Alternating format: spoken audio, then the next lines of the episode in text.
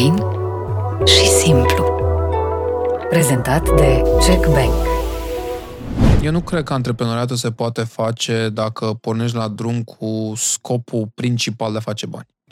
Dacă ăsta e obiectivul tău, s-ar putea să nu-ți iasă. Deci primul tău proiect antreprenorial a fost un... Fail catastrofal, adică... Exact cum începe povestea oricărui uh, milionar. Posibil. Da, facultatea ți-ai dorit să faci vreodată? Uh, nu. Din ce înțeleg eu, asta cu facultatea e opțională. Uh, deci aleg, optez să nu mai fac. Mamă, și-a urmat uh, desantul familiei, adulților, intervențiilor despre cum o să devin acest, uh, nu știu, incompetent total și că viața mea se va fi terminat. Uh, foarte mulți oameni ne-au văzut foarte tine și au o profita de noi. La a doua ediție am pierdut vreo 15.000 de euro, o din asta, Așa. că nu înțelegeam unde se duc banii, știi, era o din asta. Cum, pe ce tot dăm banii? Că uite, au cumpărat niște oameni bilete. Totul ce putea să meargă prost a mers prost, dar așa înveți, din păcate. Asta a fost facultatea ta, de fapt. Oho, da, și se pare că nu se mai termine această Doar facultate. Că, mi se pare că facultatea asta uh, ți-a perceput o, o taxă cam mare. Da, e, costă mult. Înainte de Horeca am zis, hai să lucrez pentru o companie, să văd cum e în corporație. Ai, prima oară când ai vrut să te angajezi.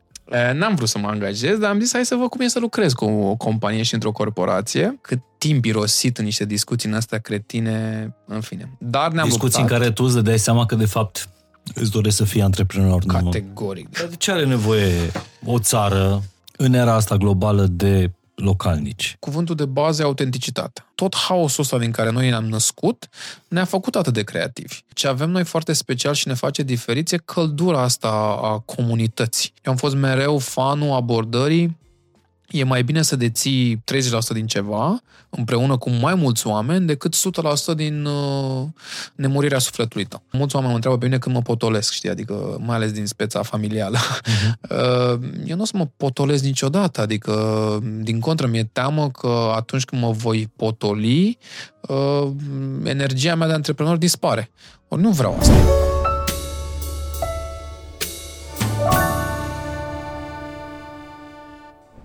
Salut, sunt Mihai Morar, bine ai venit la un nou episod fain și simplu. Astăzi vorbim despre oamenii de lângă noi, despre localnicii.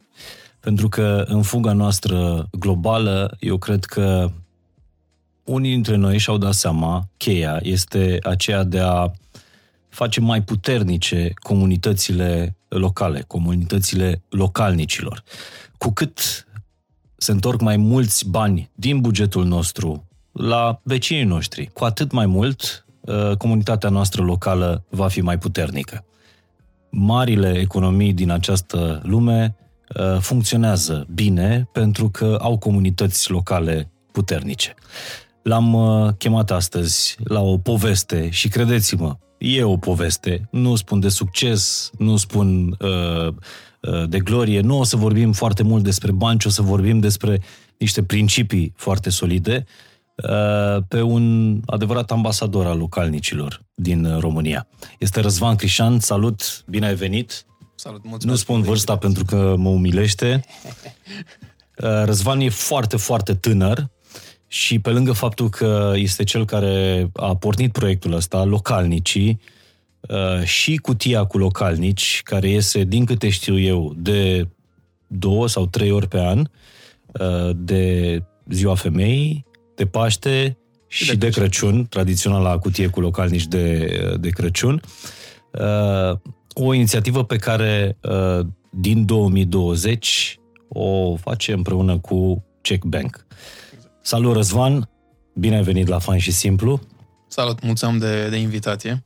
Răzvan este de altfel și vinovatul parteneriatului nostru de cursă lungă pe care îl avem la Fan și Simplu. Check Bank este aici, după o întâlnire pe care am avut-o în restaurantul lui Răzvan și la inițiativa lui, lui Răzvan. Unul dintre cele mai bune restaurante din, din București, Cane. Mulțumesc. Unde... Dar hai să le luăm pe rând. Să luăm pe rând. De unde vii tu, tu Răzvane, și de când ți-ai dorit să, să fii antreprenor? Eu Sau n-ai știut din... să fii alt, nimic altceva? Cred că și asta. Eu vin din Iancul în Pantelimon, uh, acolo unde uh, s-au născut băieții aia faimoși, mm-hmm. dar în Iancului nu se întâmpla nimic. Adică peste blocuri în Pantelimon se întâmplau chestii cântece, în Iancului era de o, cum să zic, platitudine totală. De altfel, totul a fost bine și frumos pentru mine până la școală când m-a traumatizat maxim reacția, interacțiunea mea cu școala. Eu de altfel mi-am că în clasele 1-8 nu prea vorbeam ceea ce o să pare greu de crezut, dar nu, nu deloc.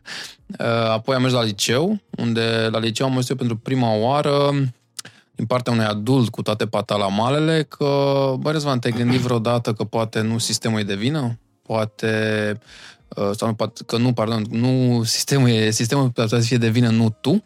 Și am avut așa un moment de, probabil că în mintea mea mă gândeam sigur de ce o să devină sistemul defect, uh, sistemul nu defect, dar oameni, omul respectiv, uh, care a fost unul din primii mei mentori, încerca să ne spună, băi, nu contează cum vă descurcați la materii. Dacă aveți note mici, dacă sunteți semicorigenți.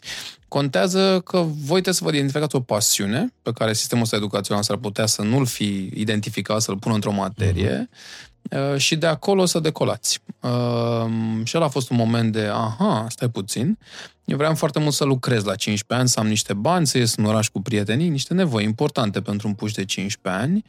Uh, Taică nu vrea să-mi dea bani și am zis, mă duc să mă angajez. La vremea respectivă, ziarul cu anunțuri, cu joburi, nu știu ce, sunam la joburi de astea foarte basic, adică nimic foarte sofisticat.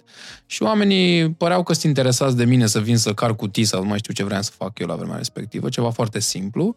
Le spuneam că ți-aneam și se bloca. Adică, a, stai, puiule, du-te, nu, n-ai cum, la 15 ani n-ai voie.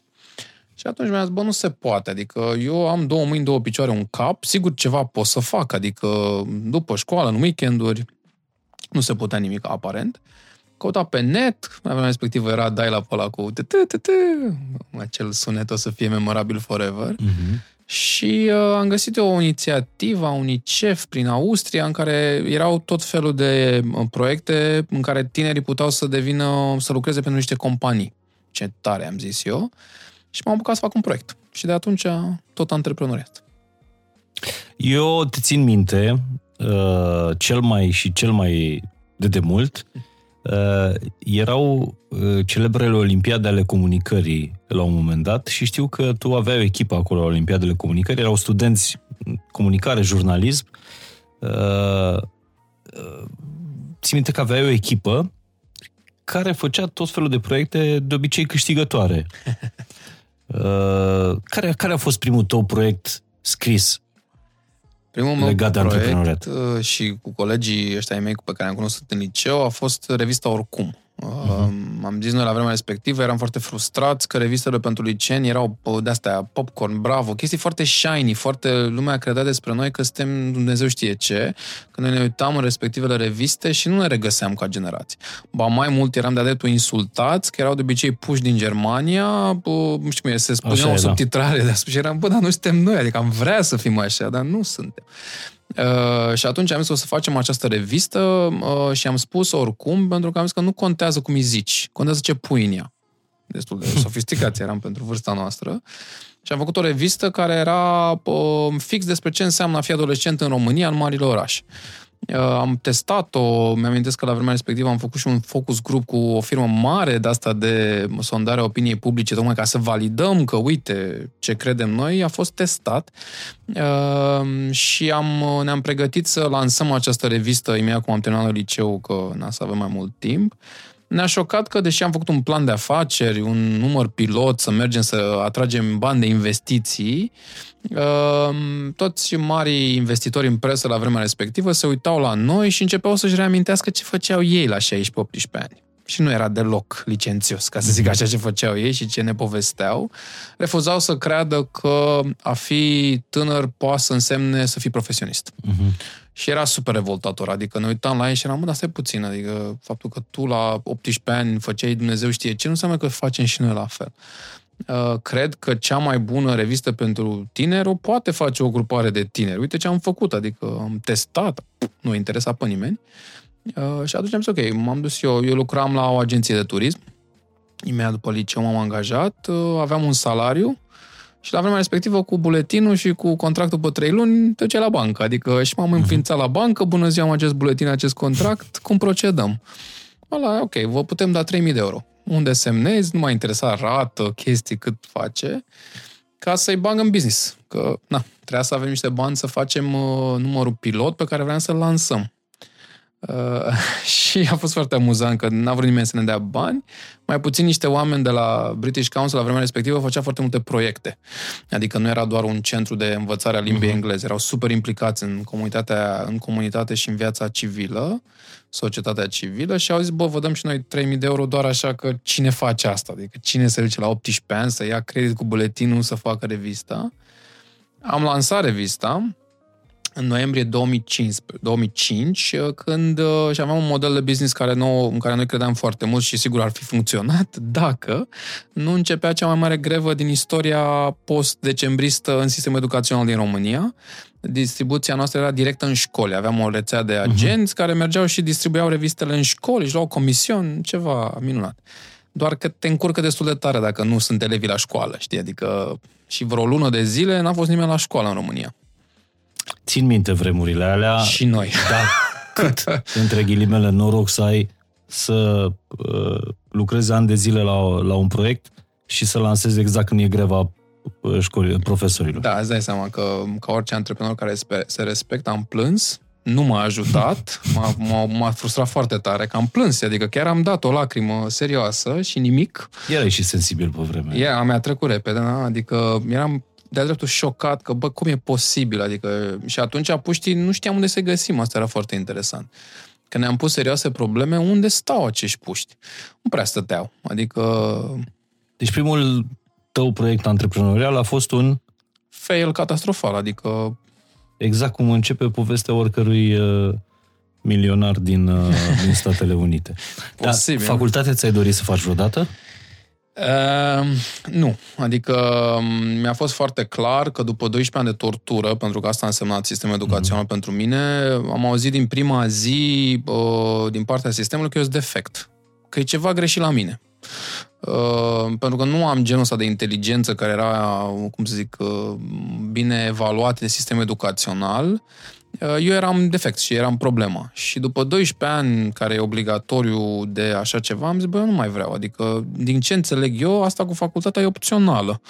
Uh, deci aleg, optez să nu mai fac. Mamă, și a urmat uh, desantul familiei, adulților, intervențiilor despre cum o să devină acest, uh, nu știu, incompetent total și că viața mea se va fi terminat. Uh, am auzit foarte multe teorii, de la cele mai hilare la cele mai puternic argumentate. Mm-hmm. Și tot încercam să le spun acestor oameni, păi, dar suntem cu toții de acord, voi ați trecut printr-o facultate care nu v-a plăcut, copiii voștri i-ați trimis la o facultate care nu e pentru ei, erau și excepții, sigur, și sunt, care mhm. s-au bucurat și le-a plăcut, ceea ce e minunat, dar nu, toată lumea era de părere că e proastă, dar ia-o ca să fie.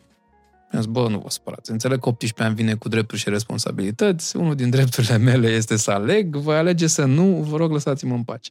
Am fost doar șase luni. Asta a fost deal cu maica mea. Uh, mă duc șase luni ca să văd. Să nu zic uh-huh. că n-am făcut, știi? Momentul în care am picat, uh, nu am rămas, cum se cheamă, când uh, nu trebuie, restanțier, da, la engleză, pentru că doamna profesoară vrea să dea 60% din notă pe prezență, e, ținea la noi să ne vadă mm-hmm. la față, și noi eram într-o grupă în care venise din Coșbuc, unde vorbeam destul de bine engleză, și aveam colegi care învățau să numere. În engleză. În engleză. Și noi ne uitam la colegii noștri, one, two, three, doamne... Care treceau, uh, primeau creditele? Care primeau credite, că erau prezenți, uh, n-am putut. Uh, asta odată și doi la contabilitate, când am auzit faimoasa frază pentru a o suta mea oară, standardul contabil care se prezenta studenților la vremea respectivă nu mai era de actualitate. România, cred că tocmai urma să intre în Uniunea Europeană și se schimbaseră standardele mm. contabile. Eu am făcusem o firmă, nu aveam revista care eșuase, între timp făceam evenimente și am întrebat-o pe doamna profesoară, nu vă supărați, uitați, contabila mea râde de mine. Mă duc și arăt bețișoarele astea pe care le facem și râde de mine, efectiv. Ce, ce faceți mă acolo prostiile astea care nu mai sunt valide? De ce le facem? Doamna profesoară și-a luat uh, ținuta și a zis, vă ajută să gândiți. Ah, ok. Mamă, mi s-a spart o venă și am zis, doamnă, uitați, mai și plătesc, că era la taxă. Uh, este ceea ce se cheamă feedback din partea clienților. nu mă ajută. Încetați să mai spuneți această aberație. Este o aberație cât casă. În fine, m-am luat un rand din ăsta incredibil. Săraca femeie nu era ea de vină, dar 12 ani am strâns în mine. Uh, am zis, gata, eu nu mai vin, mi-a ajuns, la revedere. Și aia a fost. Dar ce aveai în minte? Care era uh, planul tău? Bănuiesc că nu te-a, te-a făcut să plângi, dar nu te-a nu, nu, n-am Pus la plâns, pământ la, primul la asta eșec. n-am plâns. Uh, am plâns la revistă. Păi da, la puțin. revist, primul eșec antreprenorial. Dar ce aveai în cap? Aveam foarte clar și vedeam în reacția oamenilor care, aj- care ajungeau să citească revista. Era ceva care le plăcea. Era ceva care era mișto. Noi n-am avut banii să mai continuăm, că n-am strâns bani doar pentru un Creditul număr. l-ai plătit? Uh, L-am refinanțat. Ah, ok. Asta e un mare lucru pe care l-am învățat ca antreprenor, că un credit nu este pentru a fi plătit, este pentru a fi refinanțat. O să vorbim și despre Uh, credite, Foarte despre startup-uri. interesantă înțelegere, dar uh, mi-a luat ceva să o înțeleg, dar, uh, dar nu l-am plătit, l-am tot uh, extins, dar uh, du- a fost cel mai trist Crăciun pentru noi, că imediat după noiembrie a urmat Crăciunul, și pe aia, prin ianuarie, ne-am dat seama, bă, nu putem să stăm așa. Adică proiectul ăsta e corect. Ce e incorrect e faptul că adulții din jurul nostru nu vor valoarea. Noi eram foarte frustrați atunci că a fi tânăr părea că era o boală. Adică spuneau oamenii, a, sunteți tineri, vă trece. Stai mă puțin, că nu facem aici rocket science. Facem o revistă pentru adolescenți, adică cum fac băieții ăștia la alții, adică dar o fac prost. Asta ne revolta pe noi, că nu mergeam să spunem că facem lucruri pentru o audiență pe care nu o înțelegem, știi? Și am zis, ok, să facem niște evenimente, să demonstrăm că puștii sunt așa cum îi vedem noi în revistă. Și am început un festival de muzică care s-a chemat Stimultan, pentru că te stimula simultan, o idioțenie, dar aprins, adică Deci voi ați, ați făcut revistă când era revistelor era cumva pe sfârșite aproximativ. și ați făcut festival când Tocmai urmau să devină, da. în 2006 am făcut noi acest Stimultan, uh, deci cu vreo 10 ani înainte să înceapă Antold. Clar, clar. Și uh, a fost interesant pentru că în revistă aveam noi un articol foarte mișto despre impactul iPod-ului și cum ascultau oamenii muzică. iPod-ul a revoluționat multe chestii, printre care și ideea asta de shuffle. Deodată, genurile muzicale care erau foarte clare, că scorteai artistul un album de 12 piese, îți plăcea, nu-ți plăcea, îl luai acasă și l-ascultai, începea să se schimbe foarte mult. Era din ce în ce mai greu să-ți dai seama ce e rock, ce e electro, ce e.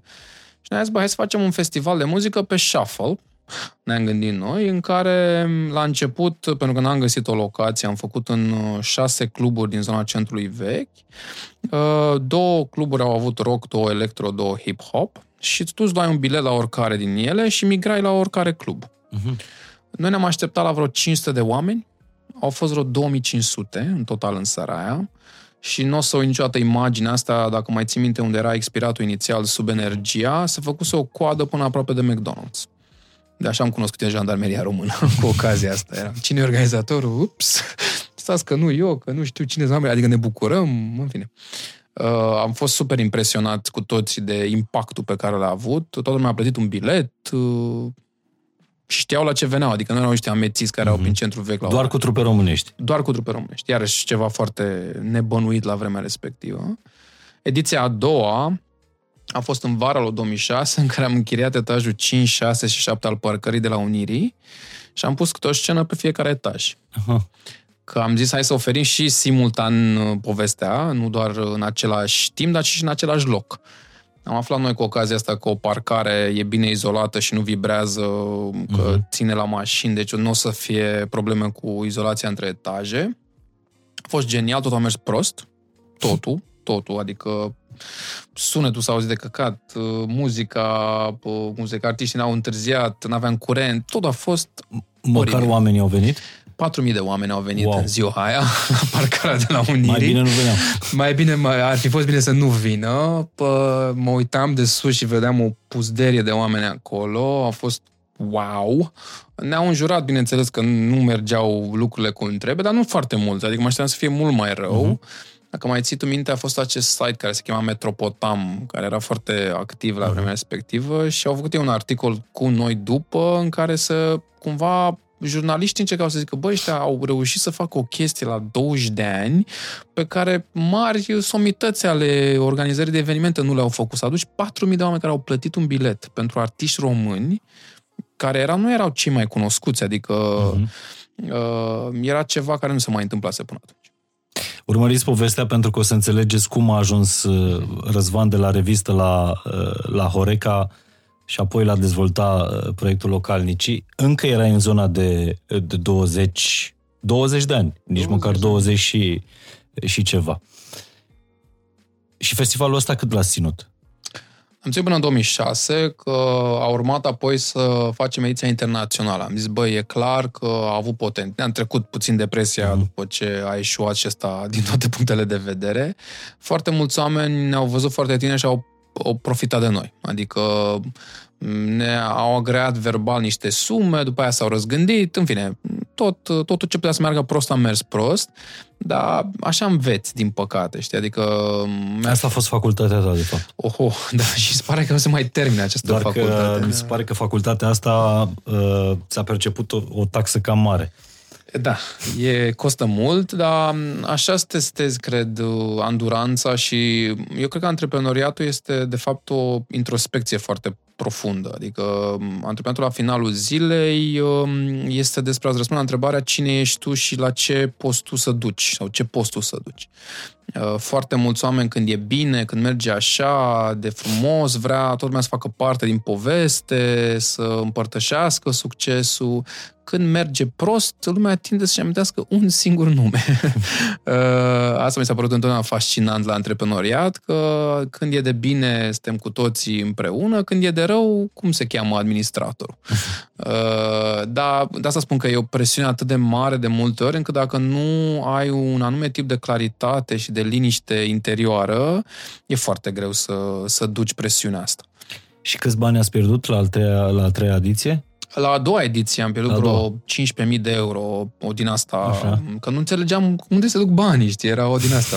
Cum, pe ce tot dăm banii? Că uite, au cumpărat niște oameni bilete, dar ne-am dat seama după aia pe ce s-au dus banii. Pe ce? Ehm, păi, proprietarii parcării au zis o sumă, după aia s-au gândit să o mărească de trei ori în ziua evenimentului, altfel nu intrăm în spațiu. A trebuit să cumpărăm generatoare, că am aflat cu ocazia aia că, știi, instalațiile de draft, de bere, uh-huh. atunci am aflat noi că trebuie curent la ele.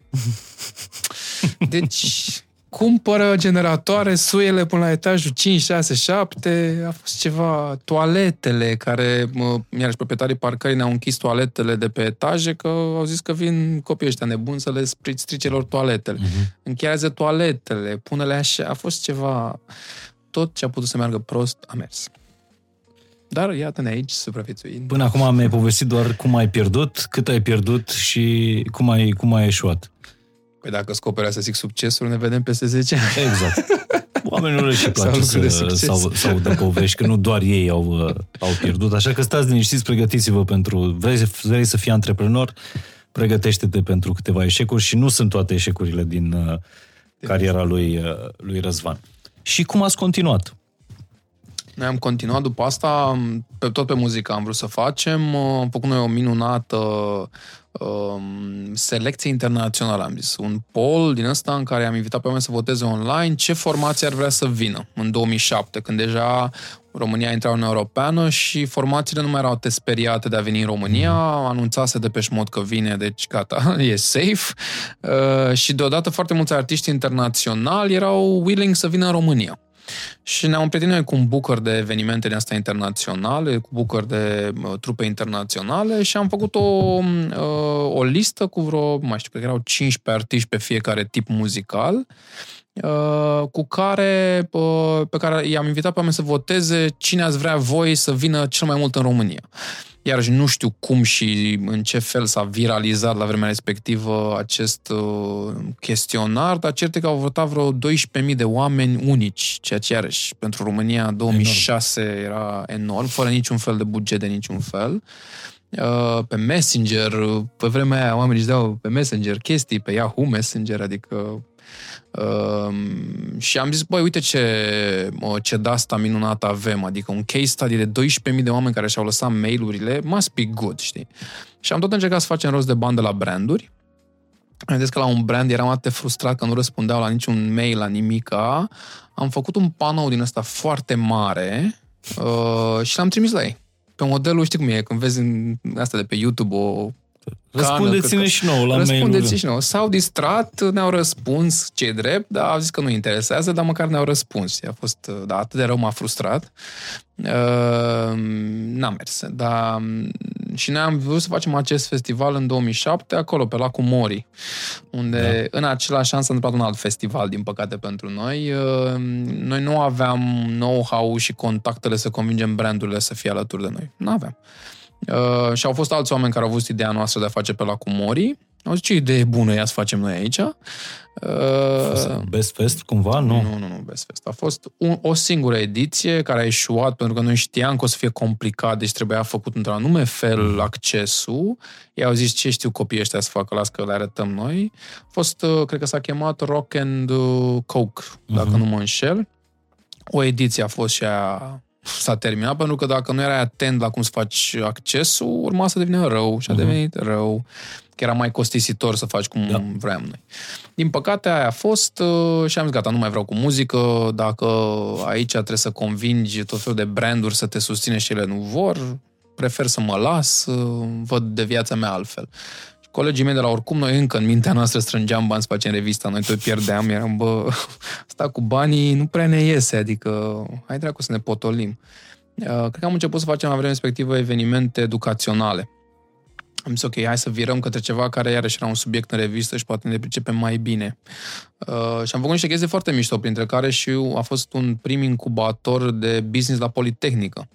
Am dat peste un tip, uh, un român care era consul onorific al României în Boston, foarte uh-huh. conectat la MIT, la tot ce înseamnă partea asta de, de tehnologie, care nu mai știu cum ne-a găsit și a zis, băi, de când căutam o opțiune să facem un proiect cu uh, tehnologie, că o să vedeți că România o să devină un hub România pe vremea aia abia avea dial-up. Hmm.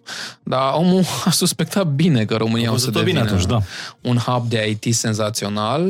Cred că așa l-am cunoscut, dacă nu mă înșel atunci, pe unul dintre oameni care a devenit și un investitorii mei acum, pe un tip Andrei Pitiș. Ne-am cunoscut așa, adică nu aveam nicio treabă cu tehnologia. Andrei Pitiș e cel care a dezvoltat uh, ceasurile... Fitbit, da care au, Vector, cumpărate care de Fitbit. Cumpărate de da. Fitbit da. Uh, așa l-am cunoscut pe Andrei pe vremea respectivă. Când ne-am intersectat în Politehnică, eu făceam acest festival de tehnologie, deși nu aveam nicio treabă cu tehnologia, dar cineva trebuie să organizeze, știi? Adică... Corect. Și cu asta m-am ocupat. Și de atunci am tot făcut evenimente, am renunțat între timp la ideea de a strânge bani pentru revistă, că era clar că deja deveneam noi bătrâni. Și, și cum a început drumul ăsta în, în Horeca? A venit cumva natural din evenimente în în Horeca, pentru cine nu știe, Răzvan e proprietarul mai multor uh, restaurante, Cane, M60, M60 Mamița. cafea de specialitate, Mamița, uh, Mercato Comunale. Mercato Comunale. mai avem câteva. Și Dar, mai sunt câteva. Um, și e mereu într-o treabă, într-un șantier, în... exact, exact. mai deschide ceva. La noi a fost foarte interesant pentru că după ce am, am după povestea asta cu muzica și cu tehnologia, cred că prin 2008 a fost, dacă era exact momentul magic al crizei financiare, Uh, un amic a venit la mine cu un prieten de-al lui, cu ochii foarte, așa, nu o să niciodată ochii lui Mugur, cu am o idee cu niște scurmetraje. Și ne uitam la Mugur, mă, ce cu scurmetrajele? A descoperit el un concept, descoperit el un concept din UK, uh, Future Short se chema, în care niște băieți puneau niște filme cu muzică. Scurmetraje și după aia muzică. Uh-huh ne uitam la filmele astea, erau interesante, dar erau scurmetraje, adică lumea n-a avut niciodată o opinie bună despre scurmetraj. Dar păreau destul de entertaining și Mugur era suficient de convingător și am zis, bă, am făcut atâtea lucruri, deja credeam despre noi până la, până la momentul ăla, încât hai să încercăm. O să testăm să vedem dacă România ar cumpăra așa ceva, în sensul de a veni să dea bani la niște evenimente de scurmetraje uh, curatoriate de niște băieți din Londra. Uh, și am făcut un eveniment, mi-am zis că era o zi de joi, cred că prin noiembrie, ploua, 2007 era chiar, nu 2008, uh, ceva oribil vremea afară și știi că românii cum picură puțin, gata, se închid în nu casă, mai nu mai iese nimeni. Era și, uh, a fost la fabrica care e încă în spate acolo pe 11 iunie și vin vreo 120 de oameni. Toți plătitori de bilet. Făceam mișto cu amicii mei, a fost o slujbă târzie, poate nu am avut ce să fac, au venit până aici, cine știe. Mai facem unul de test. Am făcut unul 180 de oameni care Opa. au plătit bilet. Tot joi, n-a mai plouat, bă, lungă slujbă, ce să zic, am mai ținut. N-am crezut, ni, nimeni n-a crezut că e... Mai facem încă un test. Am mai făcut un test, 250 de oameni. Măi, da, mă, da, e ceva aici și se simțeau super, adică se vedea că oamenii râdeau cu poftă, uh-huh. stăteau la muzică, ca să înțelegi, băieții ăștia la Future Shores care făceau nu știu câte zeci de orașe în jurul lumii, cel mai mare happening al lor a adunat 200 de oameni. Și București adunase deja București tocmai adunase 250 de oameni și eram, mă, ce dracu, nu se poate. Sigur o eroare. Am mai făcut încă un test pentru că eram, eram atât de neîncrezător deja la vremea respectivă încât ce drept a fost gratuit ultimul test pe care l-am făcut. A fost pentru o vară la vremea respectivă, grădina Capitol, care era o ruină, s-a redeschis. Niște băieți foarte uh-huh. întreprinzători au zis, bă, hai să-l redeschidem așa ruină cum e tot făceau tot felul de happening-uri, de party-uri în vara 2008, printre care au zis hai să facem și un, o seară de Future Shorts. Au fost vreo 600 de oameni, cer gratuit, dar oamenii știau la ce veneau, adică nu se plimbaseră pe stradă și au găsit o uh-huh. ruină cu filme. Uh, atmosfera a fost atât de mișto. Uh, și cred că a fost, uh, nu cred, sigur a fost în seara aia cineva de la uh, un brand foarte mare care am ajuns să lucrăm ulterior, care a văzut cât de mișto poate să fie și a zis, bă, chiar aș vrea să facem ceva împreună long term. Am semnat cu ei, slavă Domnului, în 2008, pentru că în 2009 românii au văzut ce înseamnă criza financiară. Nu mai găseai niciun buget de marketing Nu mai găseai a fost foarte amuzant că ne-au sunat de la compania asta în ianuarie și ne-au zis trebuie să încheiem parteneriatul, ne pare rău, bla bla. Și noi, păi, păi ne-ați plătit în avans, că v-am explicat că trebuie să cumpărăm echipamentele, totul în avans. Am plătit în avans, dar nu se mai întâmplă niciodată. și am rămas parteneri că ne plătiseră. Că noi am zis, băi, ca să funcționeze acest eveniment, trebuie să cumpărăm proiectoare, scaune, uh-huh. infrastructura în principal și noi generăm venituri din bilete, câte ori fi. E, și uite surpriza emisiunii, cum de la 5-600 de oameni care deja au început să vină la acest eveniment, în 2008, uh, în 2009, spre surprinderea mea, au început să vină câte o mie și ceva de oameni. Wow, în an de criză. Da. Uh, eu atunci am realizat că oamenii atunci când lucrurile sunt nasoale din punctul ăsta de vedere, când ai o presiune asta financiară, economică, ultimul lucru pe care vrei să-l faci este să stai acasă. Adică nu vrei să te adâncești în bad news-ul pe care îl auzi zi de zi, vei vrea să faci acele lucruri care sunt la îndemână și costa 20 de lei un bilet, adică nu era cine știe ce. Și era pentru mine era un șoc constant să vedem cum am reușit să creăm cel mai mare future shows din lume, că în continuare eram cei mai adunam mii de oameni care plăteau bilet uh, și vedeai oamenii cum efectiv plecau de acolo, băi, nu știu, cu minte mai limpede. Aha. Uh, cumva cred că acolo mi-am dat seama că ospitalitatea îmi place foarte mult, că ideea asta de a oferi uh, satisfacție instantă unor oameni uh, e ceva din care vreau să fac parte. Și cum să faci asta mai bine decât prin o cafeluță, printr-o mâncărică bună. Uh, ulterior mi-am dat seama că în paralel cu povestea asta, cu scurtmetrajele, care a fost, dacă vrei, un, un motiv pentru care mi-a plăcut acest proiect, era că demonstra uh, o chestie la care eu lucram și era subiectul meu la vremea respectivă principal. Eu în 2006 cu revista, interacționând cu ăștia de la British Council, am descoperit un concept Uh, eu fiind genul de persoană foarte curios despre tot felul de domenii, niciodată mi-a plăcut un domeniu și atât. N-am fost genul care să se specializeze. Uh-huh. Și am descoperit prin 2006 conceptul de industrii creative. Mm, mare, mare fenomen. Mie mi-a plăcut pentru că presupunea să poți să faci și niște design, și niște arhitectură, și niște artă, cât mai multe chestii, să le legi prin valoarea economică pe care aceste lucruri le aduc ăștia în UK, în Marea Britanie, făceau chestii super avansate pe acest fenomen și am descoperit că în România nimeni nu făcea nimic pe acest subiect. Și noi niște puși de 20 ceva de ani, deja transformasem revista în asociație, că am zis că poate că dacă întinde mâna, știi cum e, orice mână întinsă, dacă nu are o poveste, ai poate reuși mai bine, mai bine așa. Am făcut și o chestie care s-a chemat Youth Summit, în care a, a, n-a venit domnul președinte la vremea respectivă, dar măcar ne-a scris un mesaj de ăsta de tinerii României sunt viitorul. Um, acest Youth Summit a fost despre a arăta că a fi tânăr nu este o boală, cum spuneam, ci e ceva, avem și noi problemele noastre relevante pentru noi la vârsta aia. Și foarte mulți oameni au menționat că, băi, vor o carieră în industrii mai diferite de ce se credea, adică nu trebuie să ne facem toți doctori, avocați și așa. Uh, și ne-a înfiripat nouă în cap această idee, băi, să facem, uh, să ne concentrăm pe industrii creative să vedem cum facem în România, să arătăm că aceste industrii uh, care credem că vor deveni super importante, IT, uh, design, artă și așa mai departe, au o valoare economică profundă pentru acest acest ecosistem din care facem și noi parte. Și uite cum noi, niște copii, am fost primii care am uh, găsit resursele să facem un studiu care a fost primul de altfel prin 2007 sau 2008, cred că s-a făcut, în care am arătat care e impactul în economia națională al industriei creative. Uh-huh. Cu o metodologie făcută în afară, adică nu inventam noi apa caldă.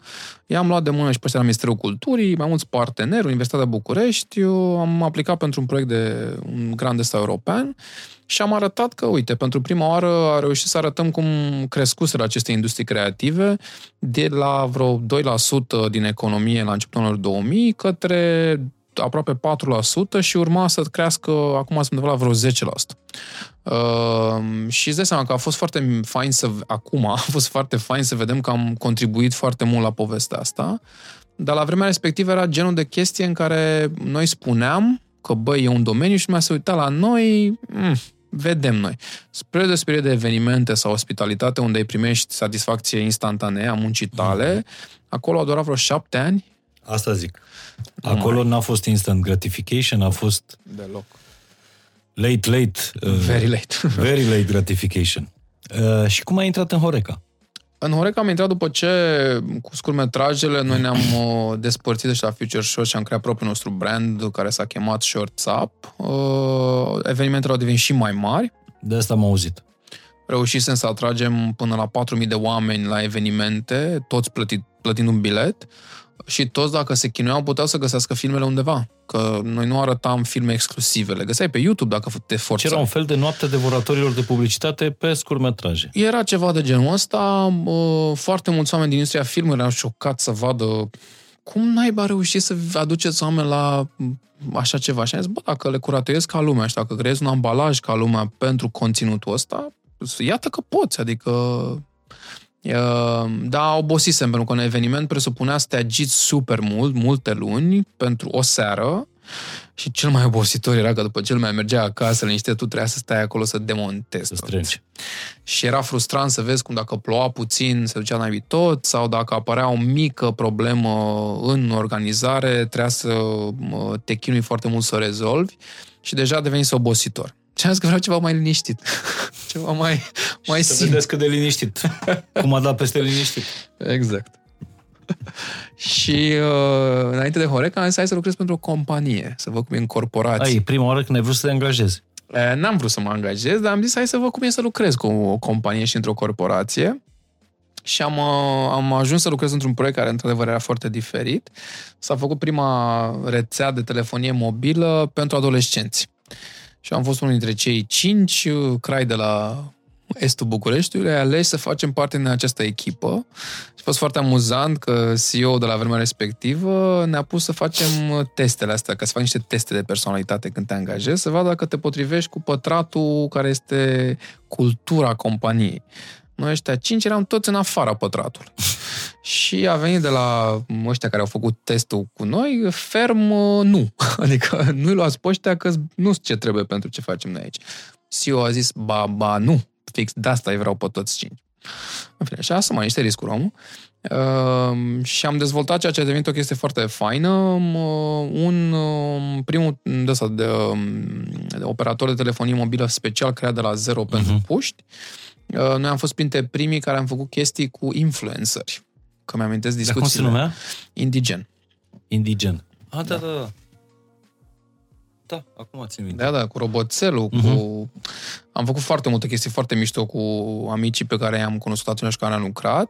Inclusiv am petrecut foarte mult timp să încerc să explic uh, departamentului legal de la această companie de ce nu pot să îl rog pe un YouTuber foarte faimos cu care am lucrat să scoată diverse cuvinte licențioase din trecutul său. Uh-huh. Pentru că respectivii domni au zis, noi suntem acest brand uh, internațional, vom lucra cu acest individ, uh, nu putem să ne asociem cu... Da, apropo de influență, mai ții minte cu ce influencer ați lucrat atunci? Uh, cu Mikey H, cu doza de H. Ah, doza de H da, era da, da, a fost... Uh, toată, tot puștimea și studiile acestei companii le spuneau că el era, dar toată lumea îl ignora și a zis, băi, terminați cu prostiile. Dacă noi vrem să targetăm adolescenții, acești oameni, Ele. joi seară, sunt, e Dumnezeul lor, înțelegeți? Nu, nu. Trebuie să scoată toate cuvintele urâte. Și am zis, păi, practic, îl închideți. Adică, și pentru ce ați nebunit? În fine, a fost o întreagă discuție despre să încerc să-i conving că așa vorbește lumea. Nu știu pe ce planetă trăiți mm-hmm. voi, dar nu e nimic neregulă acolo. Da. Uh, cât timp irosit în niște discuții în astea cretine, în fine. Dar ne-am Discuții luptat. în care tu îți dai seama că, de fapt, îți dorești să fii antreprenor. Categoric. Nu? Deci, n-am... Aia mea a fost mulțumesc și ăsta era un proiect, cum să zic, numai muncă la corporație nu era. Era probabil cel mai mișto mod de a lucra cu o corporație. Și nu mi-a plăcut. Uh, pentru că vedeam că timp se irosea în lucruri inutile în politică de asta ieftină, în care, băi, nu suntem aici să atingem niște rezultate, să ne asumăm niște riscuri. Păi... Deci, tu ești de părere că decât să te lupți cu un șef de la privat, mai bine te lupți cu un întreg sistem la stat? Acum, dacă asta că e de fapt opțiunea... asta face antreprenorul, nu? Da, eu cred că antreprenorul, de fapt, ce face, sau o formă mai, mai faină de a descrie, este că, iarăși, să, să o duc în zona de liceu, ține spatele. Știi? Adică în liceu tu trebuie să ai niște unii care te protejează, așa, ca să fii tu cool în liceu. Cam asta e rolul antreprenorului. Dacă tu ești cu atenție, antreprenorul nu prea se pricepe la nimic. El nu e vreun mare expert. Sunt și cazuri de genul ăsta, dar întotdeauna vor exista alți uh, meseriași mai buni. În companie. În companie, în lume, în general. Uh-huh. Niște experți mai buni decât ce face antreprenorul. Antreprenorul cred că e acolo să uh, îi ajute pe oamenii din jur să facă saltul ăla. Adică, hai, că te țin de mână, sărim dracu împreună. Nu știm ce ni se va întâmpla. Nimeni niciodată nu va putea să știe ce se întâmplă mâine. Are așa o idee, dar nu are o certitudine. Și antreprenorilor le lipsește o doagă, asta e clar, adică inconștiența asta e o psihică, știi, adică sunt convins că mulți de invitații tăi ar putea să catalogheze foarte mm-hmm. clar cum se cheamă psihic această problemă, dar ai nevoie de indivizi de ăștia care uh, te încurajează, bă, hai să mergem în direcția asta, că s-ar putea, când ajungem acolo, la, de, la capătul acestei destinații, să fie excepțional. Uh, pentru că foarte mulți oameni sunt super speriați de a ieși din zona de confort. Uh, și n-ai cum să ai inovație sau dezvoltare fără să-ți ieși din zona de confort și n-ai cum să faci lucruri dacă nu conectezi oamenii care trebuie. Uh, că iarăși ăsta e un skill pe care mi l-am dezvoltat. Apropo de ce spuneai tu, cu check, cu întâlnirea, cu... Știi, adică... Întâlnirea dintre mine și Check Bank a fost facilitată de Asta tine. spun, că ai t- rolul antreprenorului, cred că e asta, să-și dea seama, ok, bă, dacă l-am cunoscut pe omul ăla, cu omul ăla, n-ar putea să se conecteze, să facă ceva. Uh, și cu cât ești mai uh, nestructurat în gândire, cu atât mi se pare că reușești să vezi conexiunile astea, că mulți oameni zic mie, mă, cum ai văzut chestia aia? mi se pare că fac ceva special, știi? Adică, uh-huh. dar faptul că nu am avut structura de gândire pe care o are majoritatea, mi-a permis ca ceea ce, cum văd eu lumea să fie mai special. Deci tu zici că antreprenorul mai degrabă e un fel de nebunul statului decât... Uh... Clar.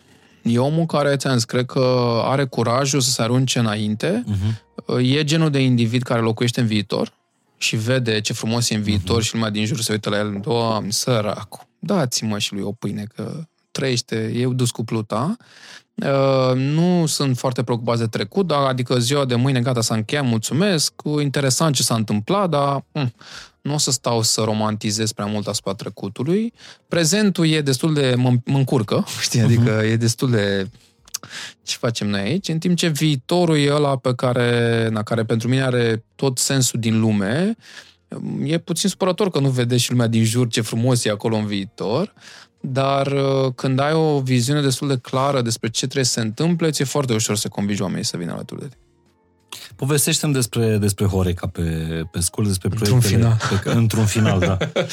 Uh, După experiența de corporație, am zis, ok, gata, nu mai vreau să fac chestia asta, what next?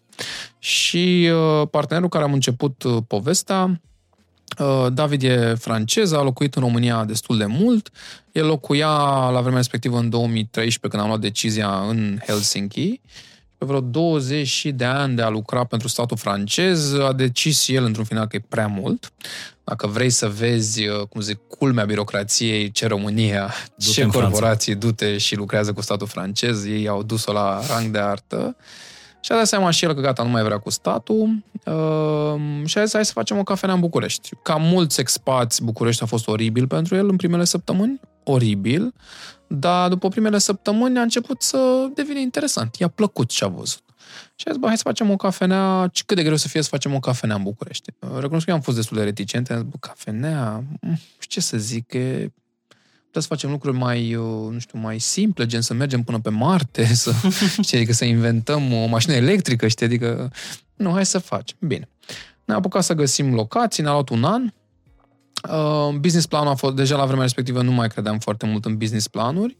Uh, credeam că trebuie să pun niște idei pe hârtie și niște concepte și cam atât. Ne-a luat un an să găsim o locație. Uh, Locul unde a fost, uh, unde este M60 inițial, uh, nu, nu ne-am înțeles cu proprietarul la chirie și la suprafață. El ținea foarte mult la clădirea lui și chiar a făcut o treabă foarte bună în a o reconstrui. Mm-hmm. Nu mi se părea foarte scump. În fine, ne-am tot uitat în alte locuri, el nu a găsit un, pro- un chiriaș și am zis, ok, uite, noi avem banii ăștia, Uh, tu ai spațiul ăsta, uh, hai să facem noi ceva împreună, că ok, bine, hai. Uh, business planul a fost, avem atâția bani, uh, îi vom investi până rămânem fără ei și după aia gata, that's it. Uh, și avem un an la dispoziție să ne demonstrăm nouă dacă industria asta e pentru noi. Și exact așa a început. Uh, inițial noi vreau să facem cu totul alt concept acolo. M60 era de fapt o cafenea în care plăteai pe oră. Mare inovație, slavă Domnului că ne-a trecut.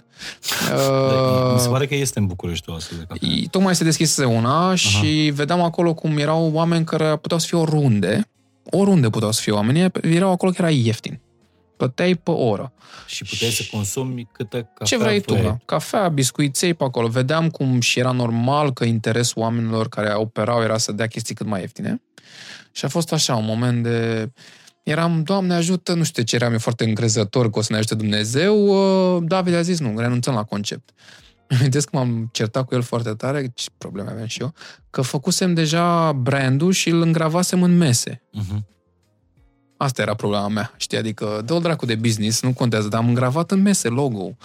Uh, A, și M60 venea de tocmai de minutul la... 60. Era un Minutul concept 60. perfect și era ca un ceas, de, de la asta venea. Deci eram, am, ce o să le zicem oamenilor? Par n-aveam că de la asta vine E M60. ok, foarte bine.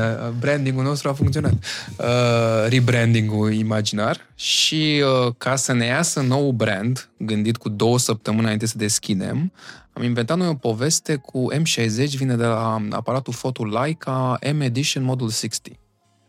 Cam asta era expresia tuturor. Eram în bă, dar cam Ok. complicată explicația. Da, las Dă și așa. mie o cafea. Da, ok, da, dă da. și mie o cafea. Vreo un an jumătate am făcut expoziții cu fotografii, în speranța că o să ne creadă lumea că de la asta vine, știi?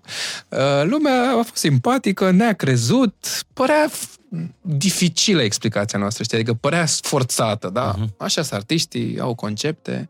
Taximetriștii credeau că e Mendeleev 60, că e pe strada așa, pă, oamenii credeau că aveau, și-au făcut la povești despre, mă, știi că există V60 ca mă, mod de a face cafea, Cafea. cafea.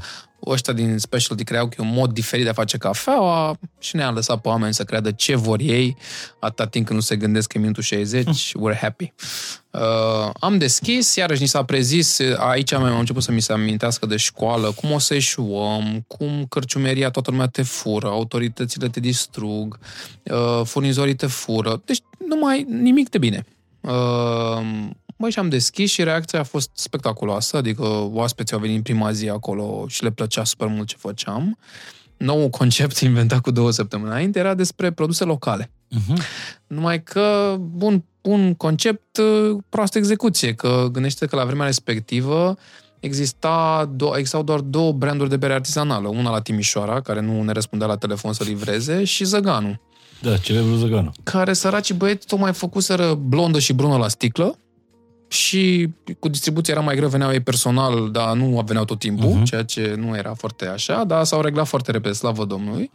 Uh, deci eram, avem, ok, o bere, bun, uh, Pamplezito mai se lansase, avem un croissant, bun, uh, ce dracu mai avem? Adică cafea de specialitate la fel tocmai apăruse ca fenomen, adică uh-huh. pe noi ne-a inspirat foarte mult Origo, Steam tocmai se deschisese în zona asta romană și noi. Mm.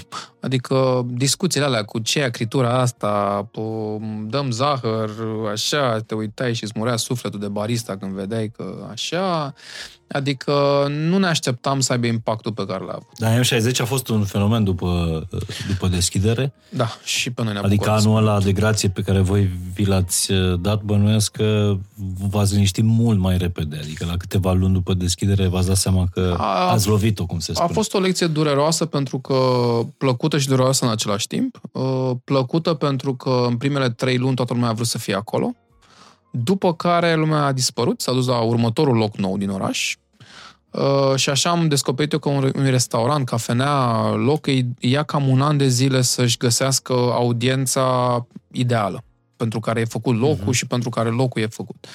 Uh, dar trebuie să ai trebuie să te țină instalația, să ai răbdare, știi? Adică, mai ales când vezi entuziasmul ăla de la început, când lumea te dă atenție și vrea să fie acolo și e full și e coadă și pe aia nu nimeni.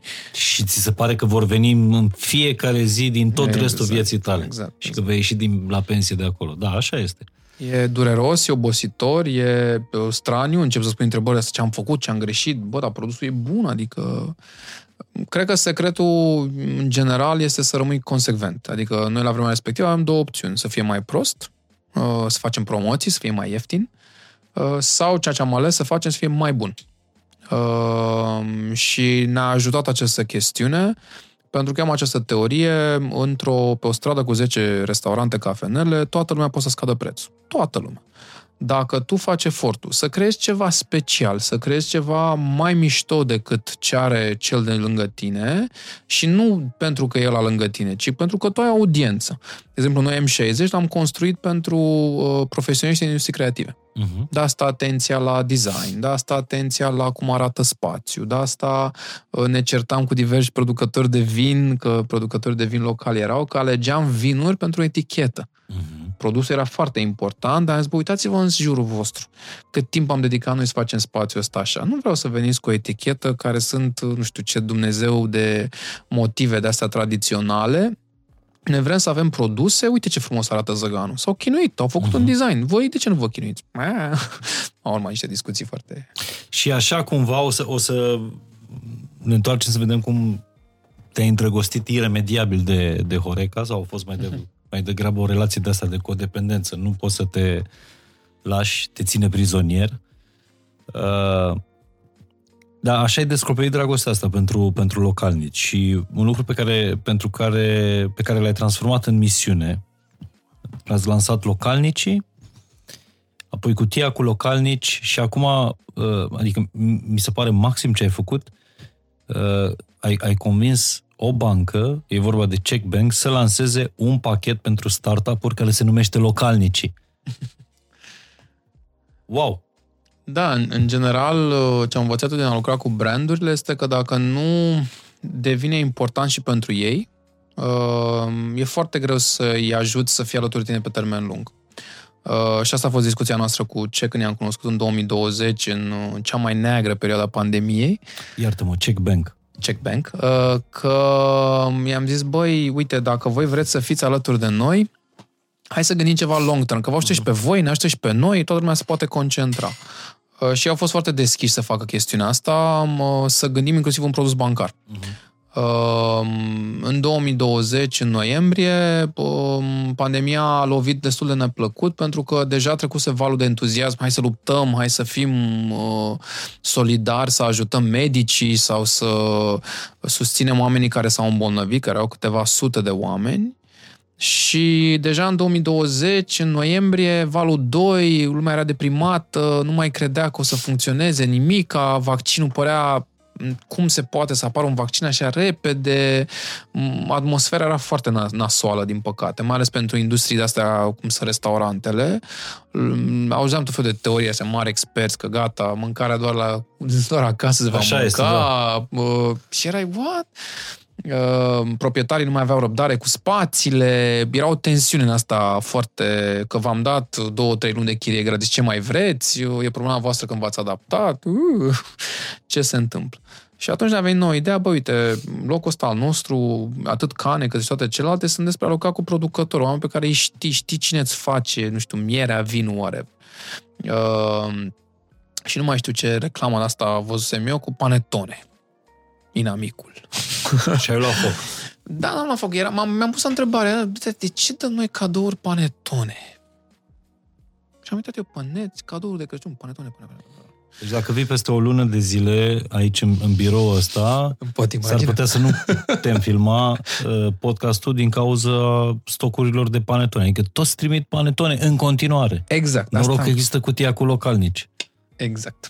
Asta mi s-a părut și am, bă, cum e posibil să... De unde a apărut acest fenomen în viața noastră? Adică n-am explicație pentru Pentru că sine. de la preț, fiind foarte, foarte ieftin.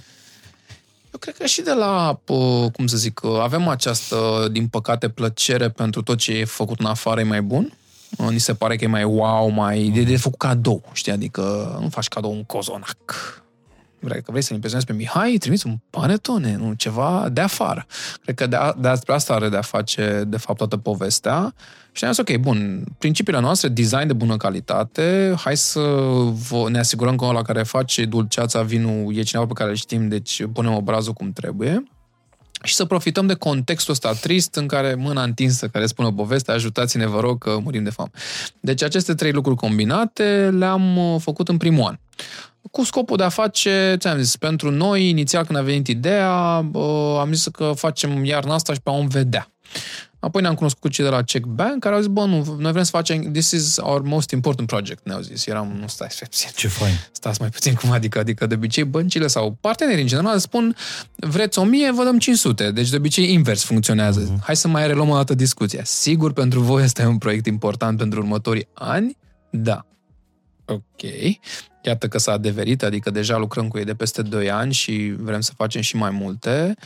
Uh, Și suntem în buza lansării, dacă nu s-a și lansat deja când apare podcastul ăsta, a cutiei cu localnici 2022 22. Crăciun. Da. Sunt curios ce o să, ce o să conțină. Ș- Știu de un cozonac. Da. Am, m-am uh, întâlnit cu autoarea lui. exact. Da. Pentru că n-au găsit un artizan de panetone, uh, ați băgat un cozonac Am cre- co-creat un cozonac uh, Cu alături de prăjiturela, nu? prăjiturela, da. Da. Foarte fain. Am cunoscut-o pe prăjiturela și are niște rețete extraordinare cu gust. Da, și nouă ni s-a părut, băi, uite câte lucruri poți să faci aici de foarte bună calitate pe care le poți face cadou, inclusiv cutia ai produsă în România. Adică am găsit o fabrică senzațională de, uh, de cutii uh, și cu ei facem inclusiv cutiile aici. Deci nu aduceți nimic de pe vapor? Na, din păcate, vapoarele nu au făcut parte din viața noastră. uh, și asta ne-a, ne-a, pe noi, din păcate, ne, ne, ne surprinde neplăcut că oamenilor nu prea le pasă de chestia asta. Adică discuțiile de foarte multe ori sunt despre cât costă și înțeleg de ce, adică nu putem să cerem prețuri obscene, dar m, cred că va mai dura niște ani până când pe oameni se intereseze cu adevărat uh, ce spuneam noi, că băi, noi putem să vă arătăm exact de unde vine, adică vă dau codul poștal de la respectiva entitate, reacția e "M, și cât spuneai că costă? Ceea ce e normal, adică nu, nu mă aștept să fie o mare schimbare de atitudine prea curând, uh, dar asta nu ne face pe noi să fim mai puțin perseverenți. E foarte fain că uh, găsești în fiecare cutie cu localnici uh, pe care poți să o comanzi pentru tine acasă sau Tot faci cadou, da. să o faci cadou din partea companiei. Adică, nu știu, cine hotărăște care sunt cadourile de Crăciun pe care le face o companie? HR-ul, uh, De marketingul? ori e, e o întrebare, e un mix între uh, acest departament de achiziții, uh, procurement, uh, HR, finanțe, uh-huh. uh, directorii financiari se... Și câștigă de obicei cea mai bună ofertă câștigă la de preț obicei sau la directorul gust? financiar. Corect. el plătește, ea plătește, el uh, hotărăște. Pentru că Uh. eu, de fiecare dată, uh, înainte de Crăciun, uh, fac selecția și las aici în birou și dau mai departe cadou sau uh, pur și simplu le donez o grămadă de pachete care nu au nimic personal, care nu au nimic uh, care să mă emoționeze. Da. Cu cutia asta cu localnici o duc de fiecare dată acasă pentru că găsesc o lumânare artizanală făcută în România, un vin făcut la o micro, microcramă din, uh, din România. Ce ați mai avut în cutie? Căutăm să ne uităm foarte mult la, ok, care e tendința sezonului sau ce, ce e important, relevant pentru oameni în momentul ăsta. De la dulcețuri care sunt foarte potrivite pentru zona asta de mhm. Crăciun, de exemplu, la zacuscă, Căutăm, dar din păcate și anul ăsta foarte mulți din clienții, cel puțin corporate, uh, pe care uh, îi vizăm înainte de sezonul principal de Crăciun, mulți, de exemplu, n-au mai vrut anul ăsta obiecte pe care nu înțeleg de ce, dar mă rog, uh, obiecte astea mai de durată, gen ceramică, lemn, nu mi-am explicat foarte bine de ce, dar asta e. Deci căutăm să fie multe chestii din zona asta alimentară și pentru care de-a face cu ce facem noi, adică uh. ne știm mai bine că e ciocolată care se face aici, că e zacuscă, că e vin, că sunt tot felul de alcoole în asta gen uh, palincă sau gin românesc, uh. am descoperit și oameni care s-au apucat să facă gin în România. Uh, astea sunt genul de produse către care ne ducem. Obiectivul nostru cu această cutie și cumva ce ne-am dat și noi seama este că noi am creat un instrument prin care vrem să vindem pentru acești antreprenori. La finalul zilei, un antreprenor micut sau mediu, mai departe de susținere, care e importantă, ar vrea să cumpere produsul lui. Ala, ăla îl ajută pe el să treacă luna, să-și plătească angajații, chiria, să ducă mai departe business-ul. Dacă doar îi susținem pe oameni la nivel declarativ, dacă îmi vine vorba să punem portofelul și cardul acolo unde e declarația, dacă nu se întâmplă chestiunea asta, e foarte dificil. Noi în 2020 am pus problema să facem o băcănie dar am zis, bă, mai facem și noi încă o băcănie, cu ce ajutăm noi acești antreprenori? Că o băcănie nu poate să-ți garanteze că se va vinde produsele. Noi cu cutia cu localnici am vândut vreo 40.000 de produse în ultimii ani. Cu această cutie, adică ca instrument. 40.000 de produse fabricate în România. Da, adică vreo 2 milioane de lei au fost, cum zic, erau, puteau să fie panetone. Da. Adică... Vreo 500 de mii de euro da. Uh, care ar putea să fie anul ăsta un milion de euro. Nu cred că o să ajungem chiar acolo, dar o, clar e o preocuparea noastră foarte mare să să vedem cum creăm un mecanism prin care o, tot anul să ținem aproape de acești antreprenori, uh-huh. uh, cum putem noi să-i ajutăm să se dezvolte, să învețe, să-și facă treaba mai bine, pentru că foarte mulți, de exemplu, ei nu pot să producă 10.000 de chestii pentru Crăciun, dacă n-au o comandă că nu poți să asume riscul să rămână cu 10.000 de borcănașe din oarecare motiv. Și asta e ce încercăm noi să facem. Băi, uite, vă dăm, nu știu, niște comenzi, că noi nu știm câte cutii se vând până nu se apropie începutul decembrie. Uh, și noi dăm niște comenzi așa, ne riscăm și ne asumăm noi acest mhm. risc, uh, în speranța că vom găsi tot felul de canale prin care să convingem oamenii să cumpere aceste cutii că la finalul zilei și am învățat și noi de hard way, din păcate, în anii ăștia, cum să facem asta. Am avut niște experimente în ăștia doi ani în care am greșit și am, ne-am asumat că o să vindem nu știu câte, nu s-au vândut, dar nu le-am spus antreprenorilor, ne pare rău, știți ceva, nu s-a vândut, deci nu o să mai dăm bani niciodată. Uh, că nu putem să-i punem în situația asta. Ne-am asumat noi riscul, Uh, chiar dacă a fost un, uh, un efort financiar. Dar tu, tu ai cunoscut o grămadă de, de antreprenori, de uh, mici producători din, uh, din România. Zi-mi o poveste care te-a, te-a mișcat. O să zic pe cea mai recentă, a unui tip uh, care s-a apucat să producă sos iute. Câine rău se cheamă. Uh, un packaging senzațional. Deci sosul, nu proprietar. Sosul, sos, sos. Uh, pasiunea cu care vorbește băiatul ăsta de acest produs este impecabilă. Adică omul este, are 20 un pic de ani, uh,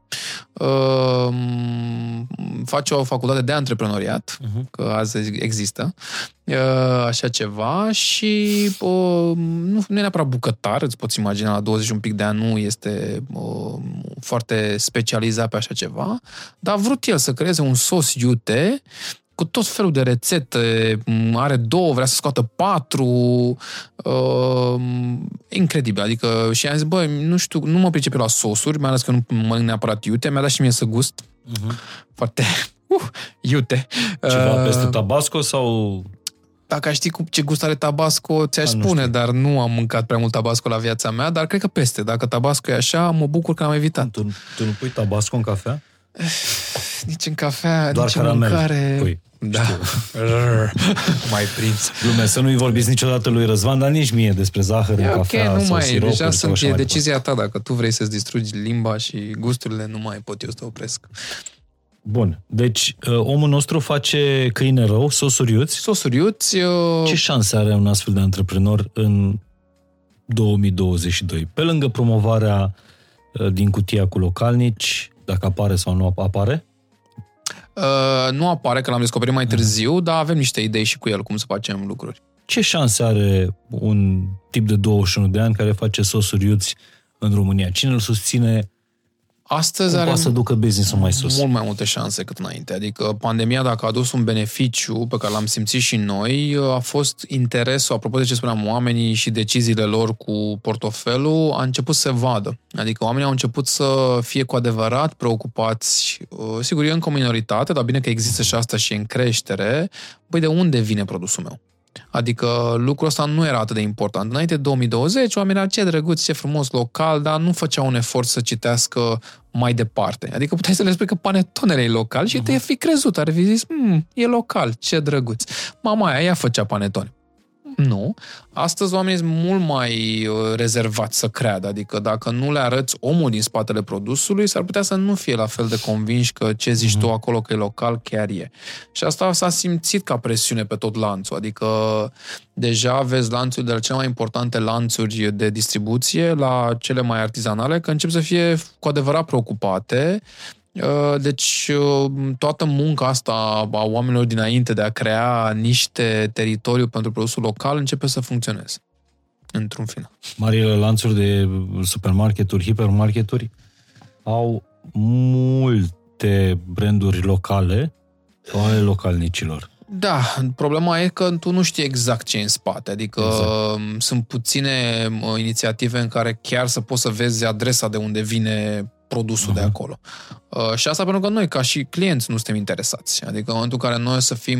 Eu, de exemplu, n-am mai cumpărat un vin internațional de foarte mult timp. Mă duc chitit să văd, băi, ce aș putea să cumpăr de aici. Și nu pentru că vinul internațional n-ar fi bun, dar aș prefera să beau vin francez când mă duc în Franța. Uh-huh. Uh, nu să iau uh, în România sau de altă natură. Și mă bucur că începe și raftul ăsta cu vin în România sau bere artizanală să fie din ce în ce mai mare. Dați-mi tu un băiat care a refuzat să facă facultate, care a avut două eșecuri răsunătoare la început de uh, antreprenoriat. Cum ai convins tu o bancă, și anume Check Bank, să facă un pachet pentru startup-uri care să se numească exact așa, localnici? Păi, discuția noastră cu ea a fost foarte simplă. Ei au zis, mă, uite, noi avem toată această istorie, dar bă, trebuie să învățăm să fim relevanți pentru oamenii de astăzi. Adică degeaba istorie dacă nu ești relevant pentru oamenii exact. care există astăzi. Și ne spunea, uite la ce lucrăm. Adică vrem să scoatem tot felul de beneficii, tot felul de servicii, dar credem că suntem mult mai credibili dacă facem asta împreună cu cineva care face lucruri în lumea reală. Pentru că una din marile probleme ale brandurilor este că ele își imaginează că oamenilor le pasă de ce fac ele uh-huh. singur în laboratoarele creației. Uh, lor le-a plăcut la noi și la povestea localnicii natura sa colaborativă. Adică și au foarte mare încredere în noi să gândim împreună pașii următori. De exemplu, acum în toamnă am experimentat o chestie care s-a chemat acceleratorul localnici. Că am zis, mă, uite, oamenii ăștia au nevoie și de tot felul de instrumente prin care să devină mai buni. De la coaching-uri, la sesiuni de mentoring, la modalități prin care ei să găsească bani să, de investiții să crească. Nu un fel de școală pentru antreprenori, un fel de școală pentru micii producători locali sau... școală, că eu am o sensibilitate cu subiectul școală. Uh, aș spune un... Academie vă deranjează? Da, și aia, că un fel, un fel de școală mai cu ștaif. Uh, accelerator. Accelerator. Uh, este... E un tren mai rapid. Uh, este un, uh, o interacțiune în care îi pui în legătură pe oameni cu alți antreprenori uh-huh. uh, și alți uh, posibili experți de care ei ar putea să beneficieze, din a căror experiență ar putea să beneficieze, astfel încât să devină mai bun la ce fac. Uh, școlile mi se pare că îți dau o structură, o, un semestru, uh-huh. o diplomă, o ceva, Academia nu-ți mai zice și o pălărie, uh, deci fără butaforie, uh, chestii cât mai reale. Noi acum, de exemplu, următorul pas cu acest accelerator este să le dăm cash, adică să găsim o formulă prin care să le dăm acestor antreprenori niște bani pe care ei să investească să facă mai mult sos dacă asta vor ei să facă sau un vin mai bun, pentru că, iarăși, brandurile cheltuie prea mulți bani în zona de să vorbim despre ce facem pentru antreprenori și mai puțin în zona de a-i, uh, de a-i stimula și de a le da ce au ei nevoie și anume resurse la început uh, când clienții încă sunt uh, timizi să încerce. Deci asta ați făcut astă, astă toamnă, da. în, luna, în luna octombrie. Bun, și pachetul ăsta uh, localnici ce înseamnă? Uh, în primul an că, uh, în primul rând că în primul an totul costul, toate costurile sunt gratuite. Uh, îți dă o chestie care are și foarte faină și care mm, Checkbank au fost primii care au introdus-o și anume un POS mobil, îți pui o aplicație în telefon uh-huh. și poți să plătești, uh, poți să primești bani oriunde ai fi, dacă ești la un stand, uh-huh. la, o, la, un, la târg, un târg, de exemplu, un sau la un festival, nu mai trebuie să vii uh-huh. cu device-ul respectiv. Uh, plus îți dă acces la tot felul de beneficii, uh, apropo de uh, poți să faci un site mult mai repede și mult mai simplu, poți să, dacă ești client cel puțin un an, poți să ai acces la niște credite interesante și în general cred că... Um, ai, z- ai zero costuri de administrare. Ai zero costuri an. la orice, da. La orice. La orice. Și la retragerea de bani și la uh-huh. plată. Aplicația de mobile pe care ei au dezvoltat-o arată spectaculos de bine, adică uh-huh. chiar și noi o folosim în businessul nostru care e puțin mai mare decât un startup și e super utilă. Dar ți-am zis, la finalul zilei, uh, și asta iarăși e, e foarte, mult, foarte multă relația cu banca ca antreprenor, te lovești de problema asta cu computer says no. Uh, băncile devin din ce în ce mai digitale și sigur e foarte important și da. util, da. mă, dar câteodată mai trebuie să și vorbești cu cineva. Uh, și asta mi se pare că au reușit cei de la Checkbank să facă, să găsească un echilibru între digitalizare și a avea cu cine să vorbești. Ești tare, Răzvane. Mi se pare că pe zona asta de antreprenor, antreprenoriat chiar ești uh, cu adevărat un, uh, un influencer. Uh, dar ai ajuns în, în, la statura asta după multe greșeli, multe lucruri pe care le-ai încercat pe pielea ta. Te-a costat mult. Ai... Categoric, nu. Eu nu cred că antreprenoriatul se poate face dacă pornești la drum cu scopul principal de a face bani. Dacă ăsta e obiectivul tău, s-ar putea să nu-ți iasă. Obiectivul tău este să creezi ceva de valoare, care va genera și bani, atunci șansele sunt mult mai mari să-ți iasă ceva. Și dacă te uiți la toate exemplele astea cu adevărat memorabile de antreprenori, nu știu, de la Steve Jobs, care probabil e, nu știu, cel mai cel mm-hmm. dintre antreprenori, omul ăsta nu a pornit la drum să facă miliarde. El a zis, băi, o să revoluționez felul în care noi interacționăm unul cu celălalt. Și uite ce a, ce a reușit să creeze în urmă și ce mi se pare mie foarte valoros și pe care iarăși mulți antreprenori o ratează, de mulți antreprenori, antreprenorii nu o ratează, patronii o ratează, este tu nu poți să faci nimic singur.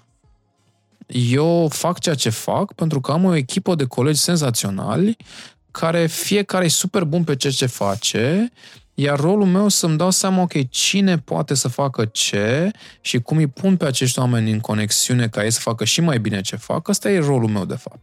Eu, dacă nu mă contactează niciun coleg și nu-mi cere nimeni opinia, sunt cel mai fericit om. Că înseamnă că skill-ul ăsta al meu de a-i pune pe oameni în contact și a se descurca fără mine e cumva, cred că lucru prin care trece un părinte. La început copilul are nevoie de foarte multă atenție mm-hmm. și dăruire și protecție și apoi trebuie să învețe părintele să facă din ce în ce mai mulți pași înapoi, să-și dea seama că el știe ce urmează să facă, dar trebuie să lase pe copil să, să cadă, să împiedice, să-și dea seama singur creându-i cadru în care acel copil să învețe totuși din greșeala pe care a făcut-o.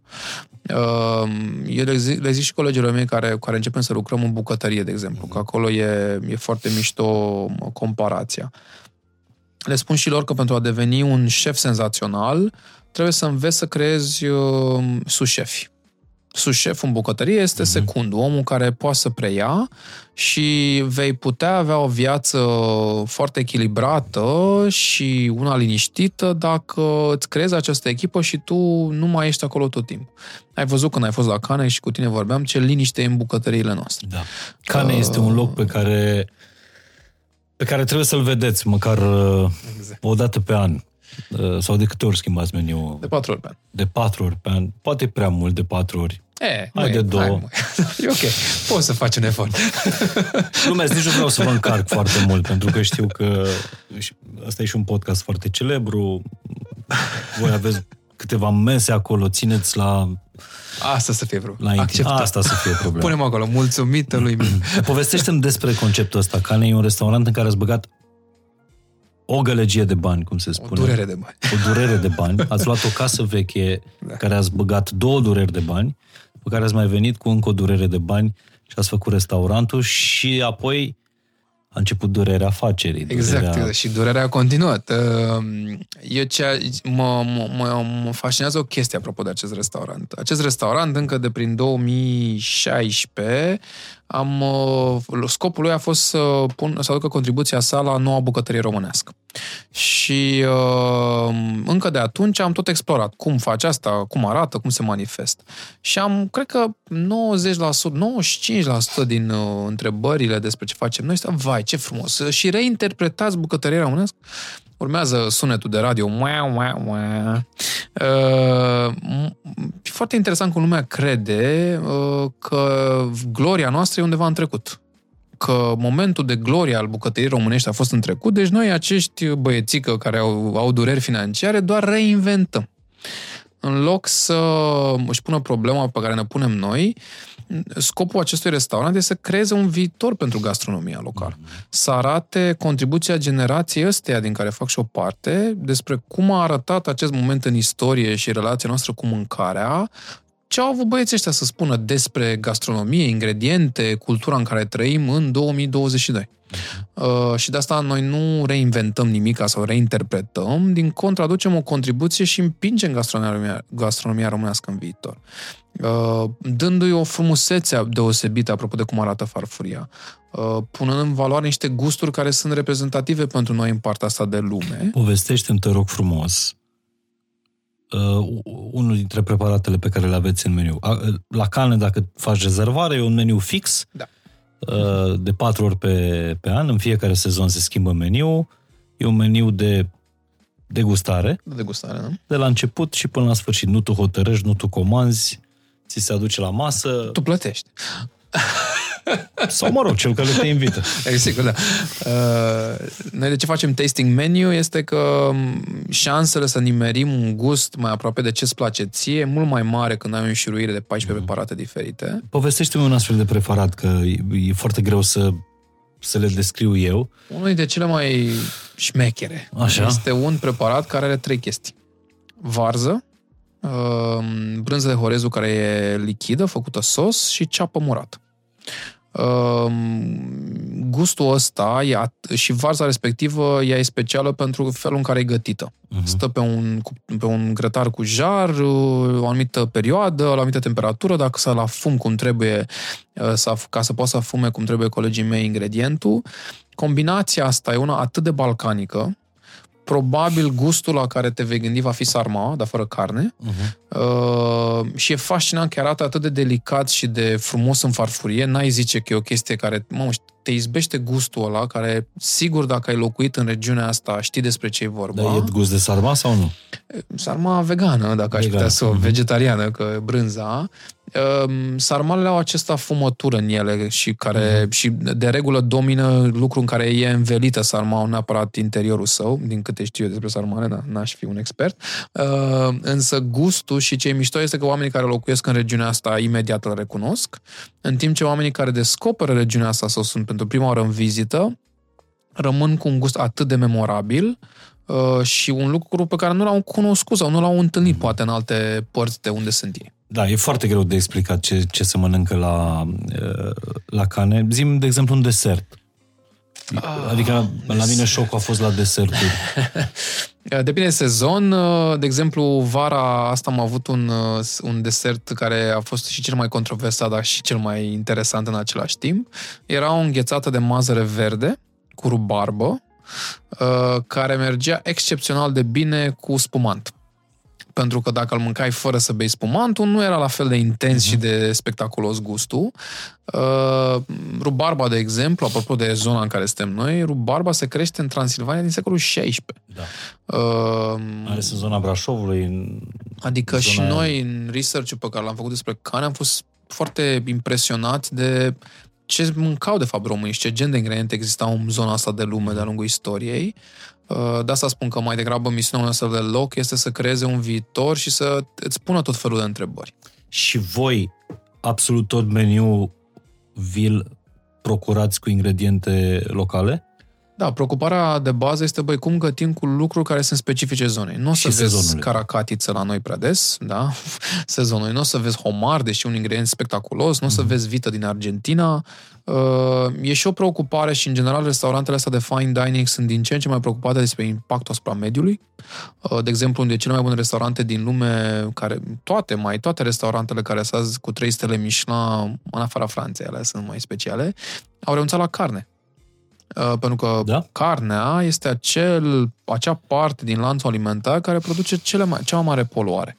Uh, animalele care produc anumite tipuri de gaze, uh, abatoarele, transportul cărnii, refrigerarea cărnii, un întreg ecosistem care generează foarte multe emisii de carbon Uh, și de asta uh, restaurantele astea, pentru că sunt în vârful piramidei inspirației, încearcă să arate, băi, uite, dacă noi renunțăm la carne, putem să avem o dietă foarte ok, adică și noi, de exemplu, în meniul nostru avem foarte puțină carne. În principal, pentru că vrem să arătăm că a mânca fără carne poate să fie super gustos uh-huh. uh, și doi, că și că e un mesaj apropo de lumea în care trăim, în care nu e sustenabil să mănânci atât de multă carne produsă în felul ăsta. Uh... Ai mâncat în cel mai bun restaurant din lume? Da. De mai multe ori?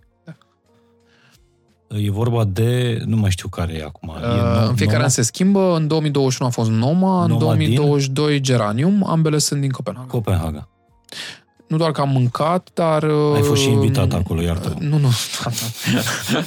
exact. am Aș vrea să, să-ți iau din celebritate. Nu, asta vreau să spun. Uh, vreau să spun că ne-am cunoscut cu acești oameni, sper să nu tăiază montaj, uh, m-am cunoscut cu acești oameni și ne-am cunoscut cu acești oameni care ne-au permis să le trimite pe colegii noștri să lucreze la ei pentru că restaurantele cu 3 stele Michelin, care câștigă distinții de cel mai bun sau mm-hmm. etern cel mai bun, sunt laboratoarele acestei industrii. Acolo se dă ora exactă, acolo înveți cam în ce direcție te duci și acolo poți să ai mai mult curaj să te întorci în comunitatea ta să faci lucruri. Și e foarte fain că în fiecare an colegii noștri merg prin rotație să lucreze la unul dintre ele, tocmai ca să învețe uh, ce înseamnă și cum arată, dar și pentru că e un mod prin care noi vrem să-i stimulăm. Uh, revin la ce spuneam mai departe de nevoia de profit. Dacă un business nu e clădit pe interesul nostru comun al lor care stăm acolo și pasiunea de a face ceva excepțional, pe mine mă distrează foarte mult chestiunea asta că mulți competitori de-ai noștri caută să recruteze pe colegi, le oferă bani mulți bani. Și sunt de dreptul intrigați de ce colegii mei nu pleacă pentru mai mulți bani. Uh, nu înțeleg. Nici, oricum, și pentru despre mine au o părere foarte amuzantă, dar sunt cum adică, uite, ți-am oferit dublu. Uh, colegii mei vin și le spun, bă, dacă aș putea să fac inconștiența asta care se întâmplă la cane, în mediul ăsta, în genul ăsta de respect față de noi ca meseriași în ce facem, sigur. Apoi nu, că noi desfacem bani. Păi atunci vă urăm succes. Dar voi sunteți în zona de bucătărie moleculară sau... Nu, nu, bucătăria moleculară a fost un fenomen destul de popular în anii 90. Între timp a, a cam dispărut focalizarea restaurantelor care azi sunt lideri în tot ce înseamnă premii și stele Michelin este despre local și despre cum poți să gătești cu lucruri care se găsesc în jurul tău, nu lucruri care nu sunt specifice regiunii tale. E de o mie de ori mai greu să faci ceva cu o varză decât să faci cu un ingredient care e deja bun. Adică francezii vor face chestii cu homarul, pentru că acolo este homar și crește în zona uh-huh. lor. Uh, în România vei găsi, nu știu, bibilică sau vei găsi cerb sau vei găsi uh, varza de care spuneam, și rubarbă și așa mai departe. Fără absolut niciun fel de mândrie patriotică, falsă mândrie patriotică, avem Marea Neagră are cel mai bun calcan, din uh, Avem niște uh, scoici foarte interesante de foarte multe feluri. Care Pentru că salinitatea Mării Negre e foarte interesantă, e foarte scăzută spre deosebire de, de Mediterană. Deci avem din ce să ne facem mâncare? Avem, avem. Și mai ales în zona asta de legume. Acolo am excelat întotdeauna. Zim 5-6 ingrediente sacre românești. Sacre? Uh, um, hai să zic mai degrabă interesante pentru interesante, mine. Da. Uh, sparanghelul care crește în România foarte mult timp, deși pentru noi se pare o chestie exotică din Italia. Uh-huh. Uh, toate florile și plantele aromatice, uh, de la rozmarin, mentă, busuioc și tot felul, că asta era foarte specific României și a fost întotdeauna. Uh-huh. Ce nu știe multă lume este că comunismul, printre multe aberații pe care le-a adus în zona asta, a fost și eradicarea aproximativ 60% din ce creșteau oamenii. În 50, uh, comuniștii au zis nu putem să hrănim un popor cu de-astea boeme.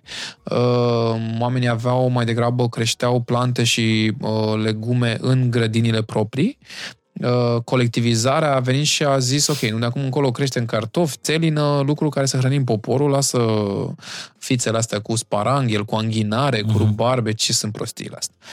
Uh, și e destul de șocant să vezi cum deodată ți se schimbă obiceiurile culinare peste noapte că a decis cineva la centru. Este dovadă că generația noastră nici măcar n-am auzit că în România se cultiva rubarba, adică am auzit acum, recent. Și pare exotic, asta mi se pare și foarte pare exotic. Adică, deci, uh, rubarba are și mi se pare un ingredient fabulos și pe care și noi îl folosim destul de des.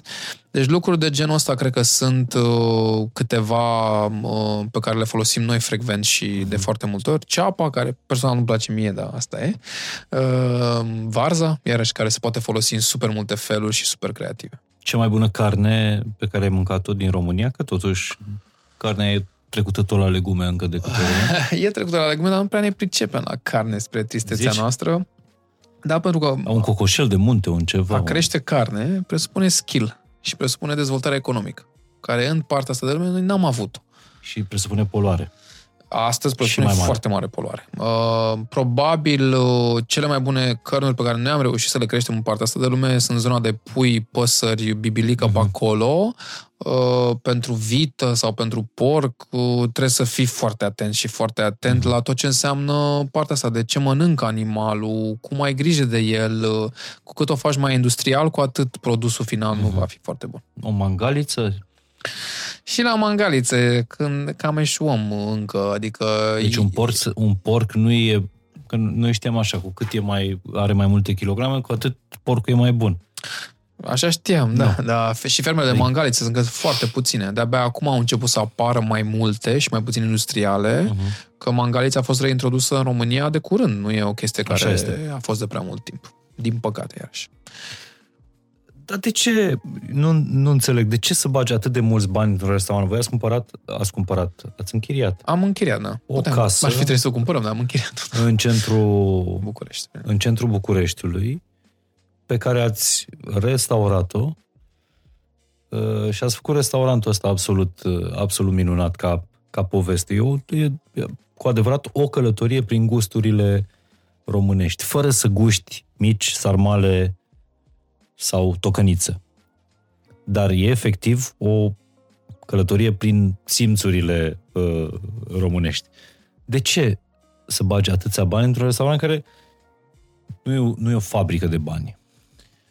Nu poți să schimbi e... lucrurile dacă faci lucruri cu minți. Adică dacă n-ai o ambiție, o viziune, o dorință de a pune o amprentă a, cum spuneam, generației din care facem noi parte, Uh, restaurantul ăsta se întâmplă pentru că eu l-am cunoscut pe omul care este de șef, Cătălin Bejnariu, el conduce uh-huh. restaurantul creativ și alături de el și eu am crezut și cred că, cum spuneam, generația noastră poate să creeze o amprentă și poate să arate niște lucruri. Uh, amprentă care nu este un moment în timp, adică nu este meniu din 2022, toamnă și gata, s-a terminat. E o evoluție constantă, e o inspirație, te uiți și vezi ce fac cei mai buni din lume și vezi, ok, cum aplici niște tehnici similare, uh, cum faci niște abordări apropo de ce înseamnă tratamentul cărnii sau tratamentul ingredientului pe care l-ai în față și cel mai important, cum îi ajuns pe oameni să vadă că mâncarea la nivelul ăsta este despre a spune întrebări despre lumea din care facem parte. Apropo de, bă, ce mâncăm? Ce băgăm în noi? Ce este gustul ca și mod de a descoperi lumea din jurul nostru? De unde vine mâncarea pe care noi o procurăm și o punem în farfurile noastre? De ce e ok să zbori un pește cu avionul nu știu câte zeci de ore uh, ca să te bucuri de el undeva unde n-ar trebui să te bucuri de el, știi? Adică repet, cele mai bune restaurante din lume au avut această schimbare de atitudine. În anii 90 tot erau la fel. Aveai același meniu, că era la Londra, Paris, New York, Tokyo, nu conta. Uh, aveai același tip de vită, același tip de pește, același tip de șampanie din Franța, asta era luxul. Și pe aia au început să-și dea seama, stai puțin, că distrugem lumea din jurul nostru. Uh, deci pentru noi ca obiectiv a fost hai să punem România pe hartă, hai să arătăm că prin skill ăsta pe care noi îl avem, arătăm că meseria asta de ospătar, bucătar uh, e de fapt despre o meserie cu care trebuie să ne mândrim, nu e ceva... Da pe care o faci așa în tinerețe și strece și mai mult am vrut să arătăm că poți să ai niște echilibru în viața asta. Adică în viața asta de a munci în ospitalitate. De exemplu, la Cane, încă de la început am deschis doar pentru cină, doar miercuri, joi, vineri, sâmbătă, Uh, și asta pentru că vrem ca mai noștri colegi când vin la muncă să fie relaxați, să le placă, să nu plece de acolo rupți. uh, și am căutat mereu, hai să găsim echilibru și modelul financiar prin care să facem asta. Uh, și asta a presupus niște investitori, că vorbeam și de Andrei Pitiș, dar și de ceilalți investitori pe care avem, care să aibă viziune și răbdare, care au înțeles că va dura mulți ani până găsim acel echilibru, dar dacă suntem printre primii care facem asta și ne ținem în mod constant bine de, uh, când va ajunge și, nu știu, clientul la înțelegerea subiectului, vom avea un avantaj. Cum a fost și M60, că pe vremea când a apărut M60, după Origo și Steam, noi cred că am fost al treilea sau al patrulea a treia sau a patra cafenea de specialitate din oraș. Astăzi, în București, sunt vreo 150 de cafenele. Uh, nu a fost cu nimic... Nu trebuie să mă faci să mă simt prost că am deschis uh, cafenea de specialitate după nu, tine. Nu, nu, nu. O să te consider doar un Un deschizător de drum, un uh, girofar care a deschis traficul, vezi? Uh, la fel și cu pizza. Adică când am făcut pizza napoletană, uh, mi-am și discuția cu, cu bancherii care ne-au finanțat la vremea respectivă. Unul dintre ei s-a preocupat și a căutat pe net. Așa? Și mi-a zis, mă bete, sunt 220 de pizzerii în acest oraș. Ce te face pe tine să crezi că a 221 va fi cu ceva diferit? Eram, în primul rând, îți mulțumesc că ați aflat câte sunt cu ocazia asta. Interesant uh, punct de vedere. Adică da, mi se pare că Na, n-am, n-am, mi-era și de la departamentul pertinent. de risc, da. adică ce era să zic, măi băiete, visezi. Și am zis, eu cred că această 221 pizzerie Uh, felul în care abordăm noi ingredientele, noi ne-am dus uh, direct la o cooperativă de fermieri din Napoli și am zis, bă, noi vrem să aducem ingredientele voastre cea mai bună calitate posibilă. Foarte mulți oameni, și vorbim despre 2017 la final, adică nu acum 100 de ani, uh, credeau că românii nu sunt gata pentru ingrediente de calitate. Nu vor să plătească, nu interesează, ei vor chestii din astea uh-huh. ieftine și mult. Și am zis, bă, nu, eu cred că oamenii ăștia sunt, uh, vor recunoaște dacă le aduci cea mai bună mozzarella sau dacă le aduci cel mai bun produs. Uh-huh. Uh, am tot căutat și în România, n-am găsit, uh, dar uh, la nivelul ăsta de calitate. Și atunci ne-a venit această idee, hai să vedem cum facem să aducem ingrediente direct de acolo, cum îi punem pe pizzaiolo în valoare, uh, și lăsăm pe ei și să vină cu idei de cum să facem aluatul uh-huh. și cum creăm un mediu care să fie simpatic și haios, uh, o tratorie mult mai modernă decât tot ce exista, că italienescu era pe vechi încă la vremea aia.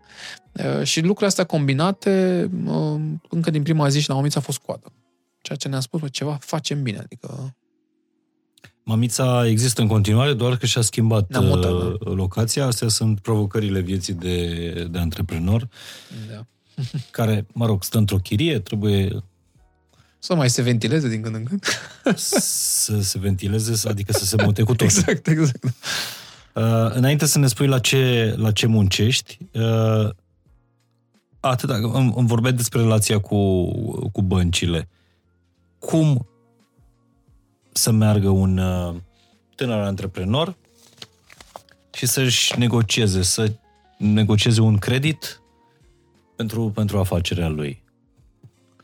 Bancherii, în general, sunt, uh, sunt acolo să te provoace, cred. Adică să spunem niște întrebări dificile, tu la finalul zilei, ca și antreprenor, uh, uh, proprietatea ta numărul unu este reputația ta. Uh, și oamenii, bancherii deștepți, cam asta vor să vadă. Băi, cât de dispus ești tu, ca antreprenor, să-ți asumi riscuri, ideal pe persoană fizică, uh, și cât de dispus ești să fii acolo no matter what. Uh-huh. Ideea de bază cu antreprenorul, așa cum l-am înțeles eu, este că um, rolul antreprenorului, pe lângă ce spuneam mai devreme apropo de echipă și de a stimula oameni să o ia într-o direcție sau alta, e să-și dea seama atunci când lucrurile nu merg tocmai ca în plan, adică 99,9% din cazuri, în ce direcție să o ia. Adică, având acest, nu știu, acest skill de a locui cât de cât în viitor, încerci să-ți dai seama, ok, dacă fac stânga, dacă fac dreapta. Cred că orice bancă vrea să vadă în tine o pasiune, vrea să vadă în tine că ești dispus să fii acolo, chiar dacă lucrurile devin nasoale, uh, și vor să vadă o dedicare asta la nivel personal, știi? Adică cât ești tu dispus să faci. Dacă tu vrei bani de la mine, arată că și tu ești acolo dispus. Adică nu-mi spune de cum vei fugi tu sau cum te protejezi tu personal, că nu îmi inspiră foarte multă încredere. Și aș mai adăuga, e super important pentru orice investitor, partener de al tău, să vadă cu cine te asociezi. Eu am fost mereu fanul abordării e mai bine să deții 30% din ceva împreună cu mai mulți oameni decât 100% din uh, nemurirea sufletului tău. Uh, și asta e o lecție da. pe care, din păcate, mulți antreprenori încă nu o apreciază. Ai, ai, ai fost epuit de un uh, de vreun, vreunul dintre asociații tăi? Țepuit? Uh, nu. Nu am, pot să zic că am avut aceste momente, nu. Au fost neînțelegeri, au fost certuri, dacă vrei, dar Ai nu... despărțit de vreun fost da, da, da. asociat, da? Da, noi, David, care am fondat M60, ne-am despărțit în 2018, adică el s-a dus pe calea lui, eu pe calea mea. Am înțeles. Tu ai renunțat inițial la M60, nu? Da, a fost o discuție dificilă pentru că făcusem Cane în prima sa ediție în 2016 și n-a funcționat deloc și a trebuit să luăm o decizie. Ce facem acum? Uh, și eu am fost pentru a merge la bancă să luăm un credit, să uh-huh. plătim niște datorii și a zis, nu, nu, eu nu semnez, în România se cheamă fi de gestiune. Uh-huh. Îți jur pe mama că dau banii dacă e rău, uh-huh. cam asta e o fi de gestiune. Și a zis, băi, n-am o problemă, că vreau să fac chestia asta. El venind din Franța, unde nu există genul ăsta de abordare, uh, a zis, băi, nu sunt dispus să fac asta. Și a zis, păi avem o problemă, adică uh-huh. e singura noastră soluție pe termen scurt, trebuie să facem ceva Uh, eu sunt dispus să semnez, n-am o problemă, dar trebuie să fim equal partners, adică nu poți să fii tu francezul care vine și dă cu pumnul masă că vrea să ia decizii, adică nu poate să funcționeze așa. Uh, mă rog, a fost, na, stupid că ne-am certat, dar asta e viața.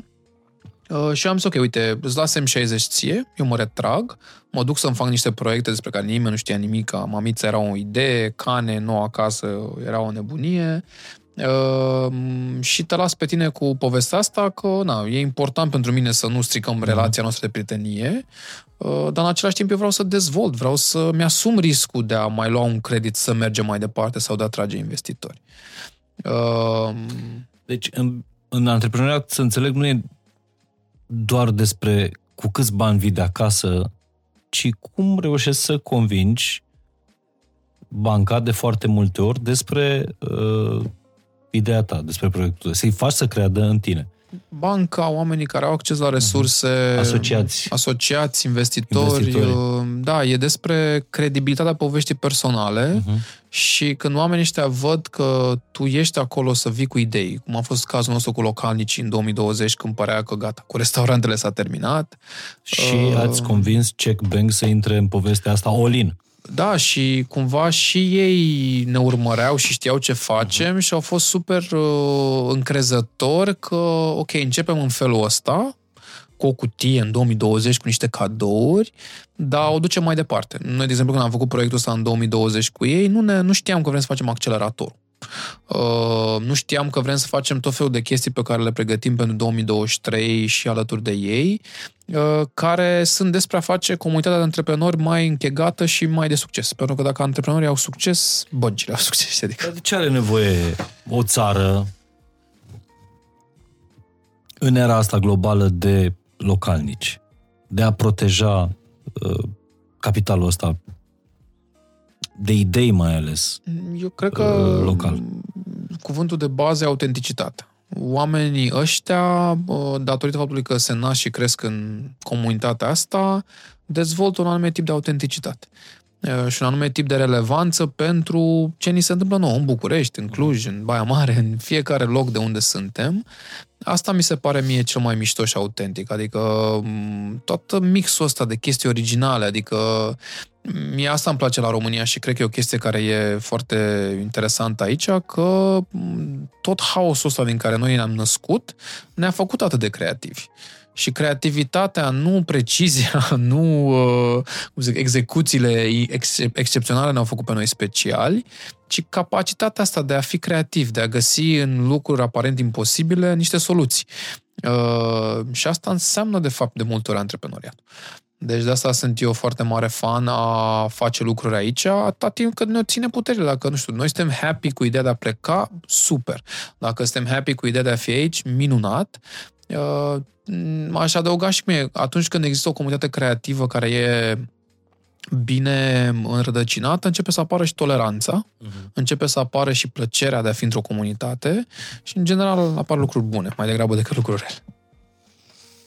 Da, și cred că, până la urmă, comunitățile sunt ținute de, de localnici.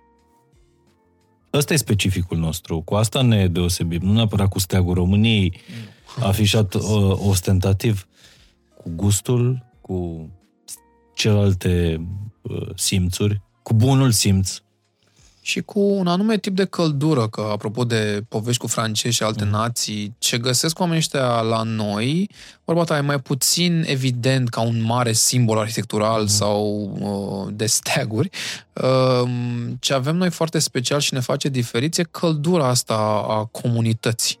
Uh, e foarte greu de pus mâna pe ea, e foarte greu de îmbutelia, dacă mhm. vrei, dar, uh, nu știu, energia asta care se naște când niște oameni în situații dificile totuși găsesc ceva plăcut, e ce e special, știi? Adică, cumva, pentru că mulți oameni mă întreabă pe mine când mă potolesc, știi? Adică, mai ales din speța familială. Uh-huh.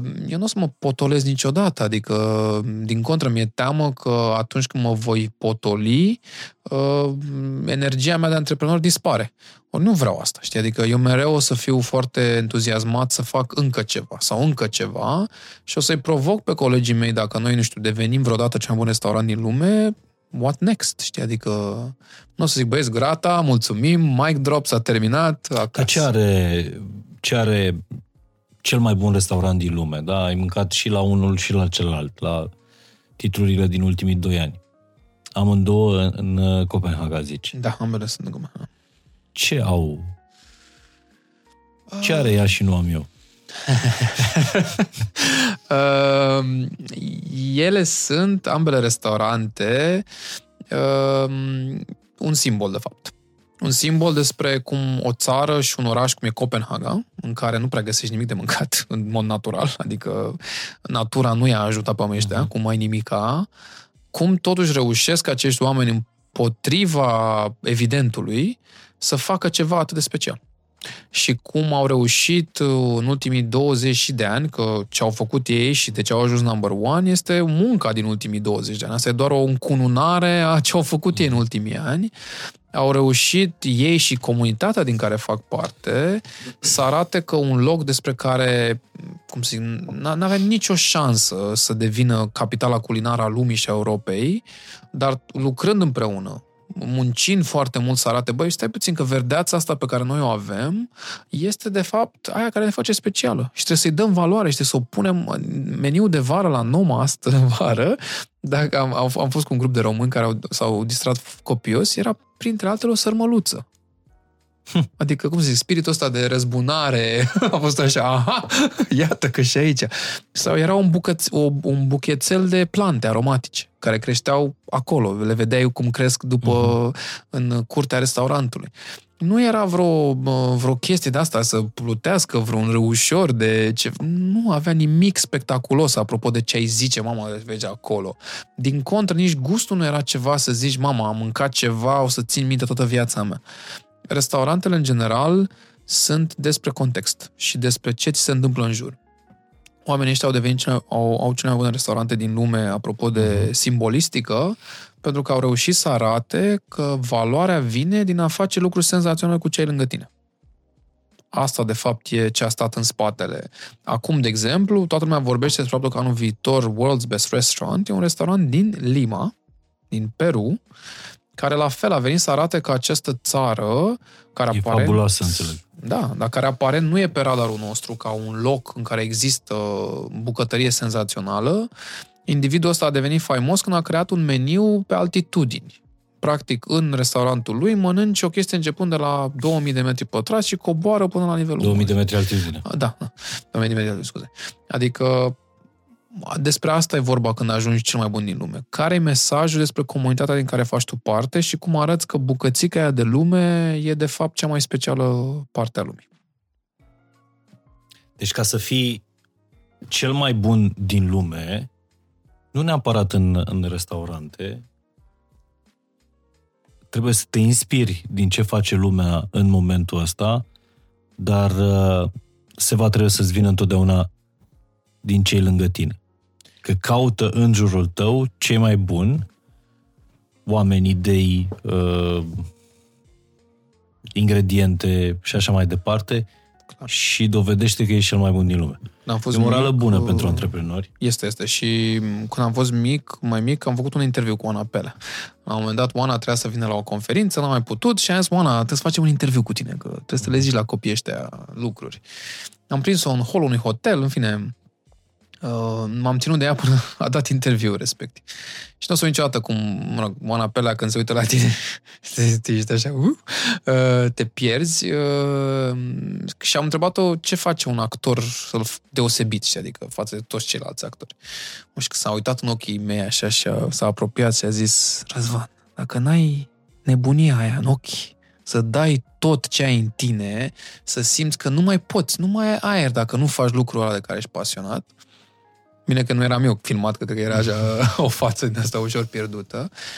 Uh, ea zicea că la actorie, la vremea respectivă, aveau această vorbă cu uh, fruntea sus, genunchii tari, că se cade de multe ori, e foarte umilitoare cariera de actor, tu trebuie să te să uiți cine ești tu ca să-ți intri în personaj, că altfel oamenii o să simtă că tu ești cu bullshit-ul. Uh, asta înseamnă, de fapt. Cu cât ești tu mai în personajul pe care vrei să-l arăți lumii, cu cât ești mai autentic și mai onest, cu atât o să ajungi uh, world's number one. La ce proiect lucrezi acum, în afară de cutia uh, cu localnici de uh, Crăciun? Um, ce îmi dau seama despre restaurante este că cele mai mișto restaurante din lume sunt alea independente și alea în care există cineva acolo care e pasionat de ceea ce face și asta vreau să fac, să pot să creez un model de business în care dacă tu vrei să-ți faci propria ta cafenea sau restaurant, foarte multe business-uri în domeniul ăsta eșuează. 9 din 10 se închid, 8 în primul an, al 9 an, al doilea an și rămâne unul în picioare. În Horeca, da? În Horeca. Hotelul, restaurante, cafea. Ospitalitate, da. da. Uh, și asta se întâmplă nu pentru că omul ăla nu știe să gătească sau nu știe să facă cafea. Se întâmplă pentru că omul nu poate să fie expert în construcții, în real estate, în foarte multe domenii care trebuie să devii expert brusc. Mm-hmm. Care trebuie să devii expert brusc. E, și ce încerc eu să fac e un mecanism prin care hai să vedem cum atunci când vrei să faci un restaurant, vii către noi, noi nu ne băgăm peste ideea ta. Dacă tu ai ideea să faci un burger vegan excepțional, fă Dacă tu asta crezi că va funcționa, îl testăm puțin, vedem cum arată noi vrem să te ajutăm să faci infrastructura de care tu ai nevoie să ai succes. Să nu fii unul din cei nou care eșuează și nu pentru că mâncarea e proastă. Foarte puține restaurante eșuează din asta. Uh-huh. Uh, și în direcția asta lucrăm să creăm tot felul de... Sunt o grămadă de restaurante cu mâncare proastă care ființează în continuare. Categoric și vor tot fi. Uh, și în direcția asta lucrăm, să creăm proiecte în care nu mai suntem noi neapărat cei care operăm per se, ci creăm uh, cu toată expertiza pe care am dobândit-o și conexiunile și reputația, mm-hmm. un spațiu în care să-i lăsăm pe alții să-și facă propriile restaurante uh, și noi să ne ocupăm de lucrurile la care de multe ori duc la failul restaurantelor versus să se concentreze oamenii pe a face mm-hmm. ce fac ei bine acum. Și de pe ce șantier vii acum? O să deschidem o cafenea în, în centru istoric, în Blănari, uh, pe care noi tot chinuim cu ea, că am avut tot fel de probleme pe șantier, dar într-un final, în decembrie, se deschide. Tot de specialitate? Tot de specialitate. Am înțeles. E o colaborare faină acolo pentru că ne-am pus problema în 2018 când ne-am apucat de acest proiect. Uh, insane. Nimeni nu mă crede că o să mai existe, da? O să vedeți. Va exista. Dar tu mai crezi în centru vechi? Nu cred în centrul centrului vechi, cred în periferia centrului vechi, adică în acele bucăți care sunt exact la străzile principale, cum uh-huh. e mhm. ce facem noi Blănar cu Doamnei, cum e bucata aia cu Victoriei, uh-huh. strada franceză, toate zonele astea periferice, uh-huh. cred că se vor reactiva foarte mișto pentru că orașul are nevoie de un centru autentic și original. Voi ați deschis, de exemplu, M60 în 2014. 14? Da. Uh... 17 decembrie cumva la limita uh, căii victorii. Ce vorbești? În Amzei, la vremea respectivă, toată lumea spunea ce ați nebunit, sunt cinci bordele pe strada aia, n-ai unde să parchezi, n-ai terasă. În momentul ăsta, Calea Victoriei este cel mai... Exact, cel mai cool. E hotspot-ul capitalei. Da. 2014 nu era. Nu era. Nu. Ce, era așa urmeria la tăticu? Sau cum se măcar la băiatul. la băiatul. Ce vorbești la băiatul? Nu, nu era nici nu la era băiatul? nimic, nimic. Nimic. Cred că era Don Vito, cred, da. Don Vito e acolo din totdeauna. Da? Deci nu era nimic, nimic. Clădirea de lângă noi, unde eu tot era o mare ruină care trebuia să fie dărâmată la vremea respectivă. Adică uh-huh. clădirea. Adică nimic, nu, nimic. A fost pe vremuri Office și Planters, pe vremuri. Da. E adevărat. Nimic. Deci câtă luptă de convingere am dus cu diversi oameni că, băi, aveți încredere că o să fie ce trebuie. Du-te, mă, de aici, nicio șansă. În ce, în ce zonă din București mai crezi acum? Cred foarte mult în cartiere, uh, adică tot ce, deși deschidem locul ăsta în blănari, uh, nu o să mai deschidem chestii în centrul orașului. Uh-huh. Cred că tendința care e vizibilă peste tot în lume este de cartiere. Oamenii nu o să mai vină din Otopeni până la Unirii pentru ceva, nu cred și nu vreau să-i mai încurajez eu cel puțin. Cred că vor începe să apară chestii mișto în, nu știu, Pipera, în Iancului, în uh, Basarab, de uh-huh. exemplu, Uh, în drumul taberei, știi? Adică cred că oamenii nu mai vor vrea să călătorească atât de mult, vor vrea să aibă și în cartierele unde sunt ei lucruri de calitate.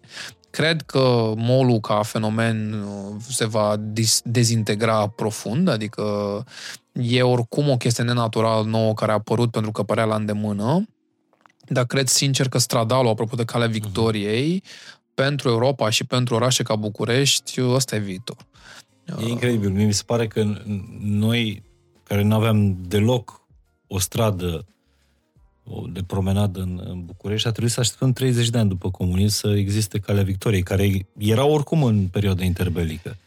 E normală tranziția noastră, adică pe mine nu mă surprinde prea mult ce s-a întâmplat. Dar nu ți se pare că e mult prea multă bătaie de cap să, să fii antreprenor? Cred că ține de tine cum îți structurezi uh, presiunea asta, știi? Adică cunosc oameni care, uh, cum să zic, e o tragedie să aibă, să fie responsabil pentru sine. Uh-huh. Și e greu și complicat. Noi în momentul ăsta avem 120 de colegi, wow. anul viitor pe vremea asta o să fim vreo 300. Adică, da, adică nu, nu mă trezesc dimineața cu ținându-mă de pat, leu, ce fac azi? Adică am încredere că am niște colegi care se ocupă de fiecare ce are de făcut, uh, caut să creez nu știu, o cultură organizațională în care oamenii se deschiși și înainte să vină cu toporul, să zic că s-a întâmplat nu știu ce, bă, puneți-vă întrebarea mai întâi, înainte să vă supărați de ce s-a întâmplat chestia. Întrebați, bă, e ok, e vreo problemă și după aia cu toporul, că, uh-huh. na. Uh, caut să creez un mediu în care oamenii sunt cât se poate de mai întâi întreabă și după aia judecă. Că de foarte multe ori conflictele apar pentru că oamenii nu înțeleg intenția celui din partea exact. cealaltă. Care poate n-a fost despre tine sau despre mine. Poate a avut omul, nu știu, s-a avut un accident, uh, n-am știu, n-a mai ajuns copilul la grădință că i s-a făcut există întotdeauna o explicație care de cele mai multe ori nu este din categoria am vrut să ți-o trag. De cele mai multe ori. Nu te-ai plâns deloc de, de stat? Băi, nu am cum să mă plâng de stat. Statul este o reflecție a majorității oamenilor din comunitatea în care stăm. Adică eu merg des în Copenhaga, că am multe proiecte acolo, comunitatea daneză se comportă într-un fel, ceea ce le dă cetățenii, politicienii, cetățenii, că da, adică e o tranzacție foarte simplă. Noi avem ce avem pentru că noi ne dorim acest Bun, lucru. dar pe de Cât altă se poate de simplu. parte, statul ăsta român nu arată precum clienții M60. Așa este. Pentru că Și e o cum minoritate facem? ce se întâmplă în MC. Eu cred și cum e, în antreprenoriat ești foarte mult, de foarte multe ori pus în fața unor decizii foarte dificile. Trebuie să fac asta, trebuie să fac asta, trebuie să găsesc o soluție să plătesc chestiile astea. La fel e și cu uh, geopolitica. e foarte simplu, la f- de fapt. E, e nedrept, e aiurea, e de căcat că explicația e atât de simplă. Democrația nu înseamnă, eu cred despre democrație, că înseamnă mai multe responsabilități decât de drepturi înseamnă, nu știu, la bloc să... Eu, de exemplu, mă lupt cu vecinii mei de bloc, stau în blocul în care m-am născut, m-am reîntors acolo. Locuiesc Iancului. singur, da. Uh, am închiriat de la taică mi apartamentul. Tata e un antreprenor. Îi plătești PG. chirie. Da, da. Uh, e un anume tip de antreprenor. Sper că tata. la prețul pieței. Am negociat. Uh, și uh, mă, mă lupt cu vecinii mei să le explic eu despre colectarea selectivă. Uh, am încercat să fac niște afișe prin blog, să le cumpăr, uh, când, pentru că am prea mult timp la dispoziție, uh, să le cumpăr saci de culorile care trebuie. Acest microcosmos este cam ce se întâmplă la nivel de societate. Dacă noi nu înțelegem că ține de noi nu doar să votăm o dată la patru ani, să, nu știu, ne adunăm unii cu ceilalți, să ne împotrivim la diverse idei pe care le au diversi politicieni. Eu, de exemplu, sunt uh, de vreo patru ani membru în Asociația Restaurantelor, tocmai pentru că nu cred că se poate schimba altfel industria asta. Dacă noi ăștia care suntem antreprenori în restaurante nu învățăm să colaborăm, să facem lucruri împreună, să ne luptăm cu... Pare că în pandemie ați fost uh, cât de cât uniți. Am fost destul de uniți și, în general, la momente nasoale tindem să ne Mhm. unim destul de bine cu toții. Dar, m, cum să zic, eu cred și văd astăzi că în 2014, când am început eu, autoritățile erau mult mai capsomane, mult mai capsomane. Astăzi sunt mult mai evoluate, în bine. Și asta pentru că noi am învățat să fim mai organizați, mai structurați, să învățăm să ne cerem niște chestii. Uh, Eu mereu sunt fascinat de diversi colegi de industrie care se agită, se țipă acolo că statul, că statul... Băi, sorry, dar statul e o reflecție a majorității oamenilor din comunitate. Eu sunt convins că în momentul ăsta sunt cel puțin, nu știu, doi din 100 uh, de, de oameni care privesc podcast și, și zic, bă, cine e băiatul ăsta? Tinerel, așa, Doar doi? îi merge mintea foarte bine. Adică de ce nu putem să avem oameni de ăștia în politică? Pentru că eu nu cred că politica este singurul mod în care poți să influențezi comunitatea. Nu astăzi. Poate era în 1950. Uh, Dar astăzi eu cred că comunitățile și oamenii care se adună să țină contra, dacă vrei, sistemului public, aia e modelul în care faci asta cel mai bine. De asta mă implic în Asociația Restaurantelor, de asta mă implic în tot felul de comunități și lucruri care să pună presiune. Degeaba ai un politician sau niște funcționari publici într-un loc dacă acești indivizi nu au o, o, o, o contragreutate uh, din partea non-politică. În plus, politicienii, din câte îmi dau eu seama, trebuie să gândească pe termen scurt. Ei au maxim patru ani la dispoziție să facă ceva. Ei nu au voie să gândească mai mult de patru ani. Nu-și dau voie, efectiv. Chiar dacă vezi discursuri despre neam și așa mai departe, ei ca ființe, ca profesioniști în politica aia lor, trebuie să gândească short term la maxim. Eu, fiind genul de individ care gândește long term, n-am nicio șansă acolo. Care e gândul tău long term? Gândul meu long term este să fac ceva și în afara României. Mi-ar plăcea foarte, foarte mult și lucrez în direcția asta să fac proiecte nu doar în București și Cluj, unde facem un proiect, ci și în afara României. N-am niciun fel de uh, timiditate, jenă, că din România, că nu mă descurcă ce mă fac. Din contră, cred că am un avantaj competitiv foarte mare că mi-am a, cum să zic, ascuțit creativitatea în această parte de lume. Să deschizi un restaurant, de exemplu, în Amsterdam sau în Copenhaga versus București este wow, super ușor comparativ. În ce Uh, oraș al lumii visezi să ai un restaurant? Sunt foarte dornic să fac ceva în Copenhaga. Chiar mi se pare Serios? că, că e un loc în care aș face ceva repede. Uh, oriunde aș face, pentru că nu, adică formula între ghilimele pe care am identificat-o eu, care nu este unicată, combină o echipă fantastică cu un context fantastic uh, și lasă pe oamenii să facă ceea ce simt ei și creează-le mediul în care ei să fie excepționali, se aplică oriunde. Faină gândirea asta. Îmi place mult de, de tot. Uh, deci asta long term, să nu ne așteptăm mâine, poi mâine. Nu mâine, poi mâine, Răzvan Crișan, uh, proprietar de restaurant în, uh, în Vreau să mă îmbătrânesc uh, transnațional. și pe final, Răzvan, te-aș ruga așa cum, da, Check Bank ne dă nou credit pentru podcastul ăsta, vă dă vouă la localnicii credit, să le dai un credit antreprenorilor din, din România sau oamenilor care își doresc să lanseze un, un startup deocamdată în România? Uh, un șut de încredere. E ultimul lucru pe care vreau să-l aud eu când eram la început, era că va dura. să aveți răbdare. Deci atât am mă enerva când auzeam eu diversi de ăștia care veneau la emisiuni, cum sunt eu în această postură ingrată acum, să zic că aveți încredere, luptați pentru ideea voastră.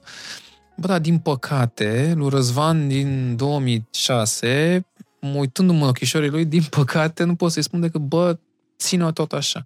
O să fie al dracului de greu, o să fie monstruos de greu, mai, mai greu decât ți-ai putea imagina, din păcate, dar dacă reușești să-ți antrenezi anduranța pentru a trece de momentele astea, atunci o să-ți iasă.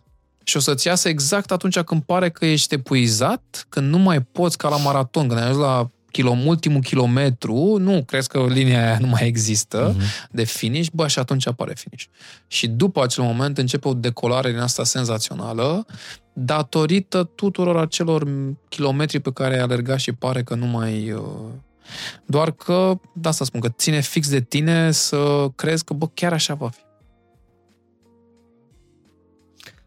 Era cât pe ce să-l întreb uh, să recomand o carte pentru, pentru antreprenori. dar de un video pe care l-ai văzut. Răzvan este autorul unei dintre cele mai bune discursuri făcute la TEDx-urile din da. România. Da? Dintre cele mai uh, comentate. Sunt foarte, e foarte comentat. Cum se numea? Eu nu citesc? Eu, de, ce, nu. de ce nu citesc? De ce nu citesc? De ce nu citesc? Vă invit să-l vedeți după podcastul ăsta. Uite așa mai nenorocit. Și o să înțelegeți de, de ce nu i-am uh, cerut să recomand o, o carte.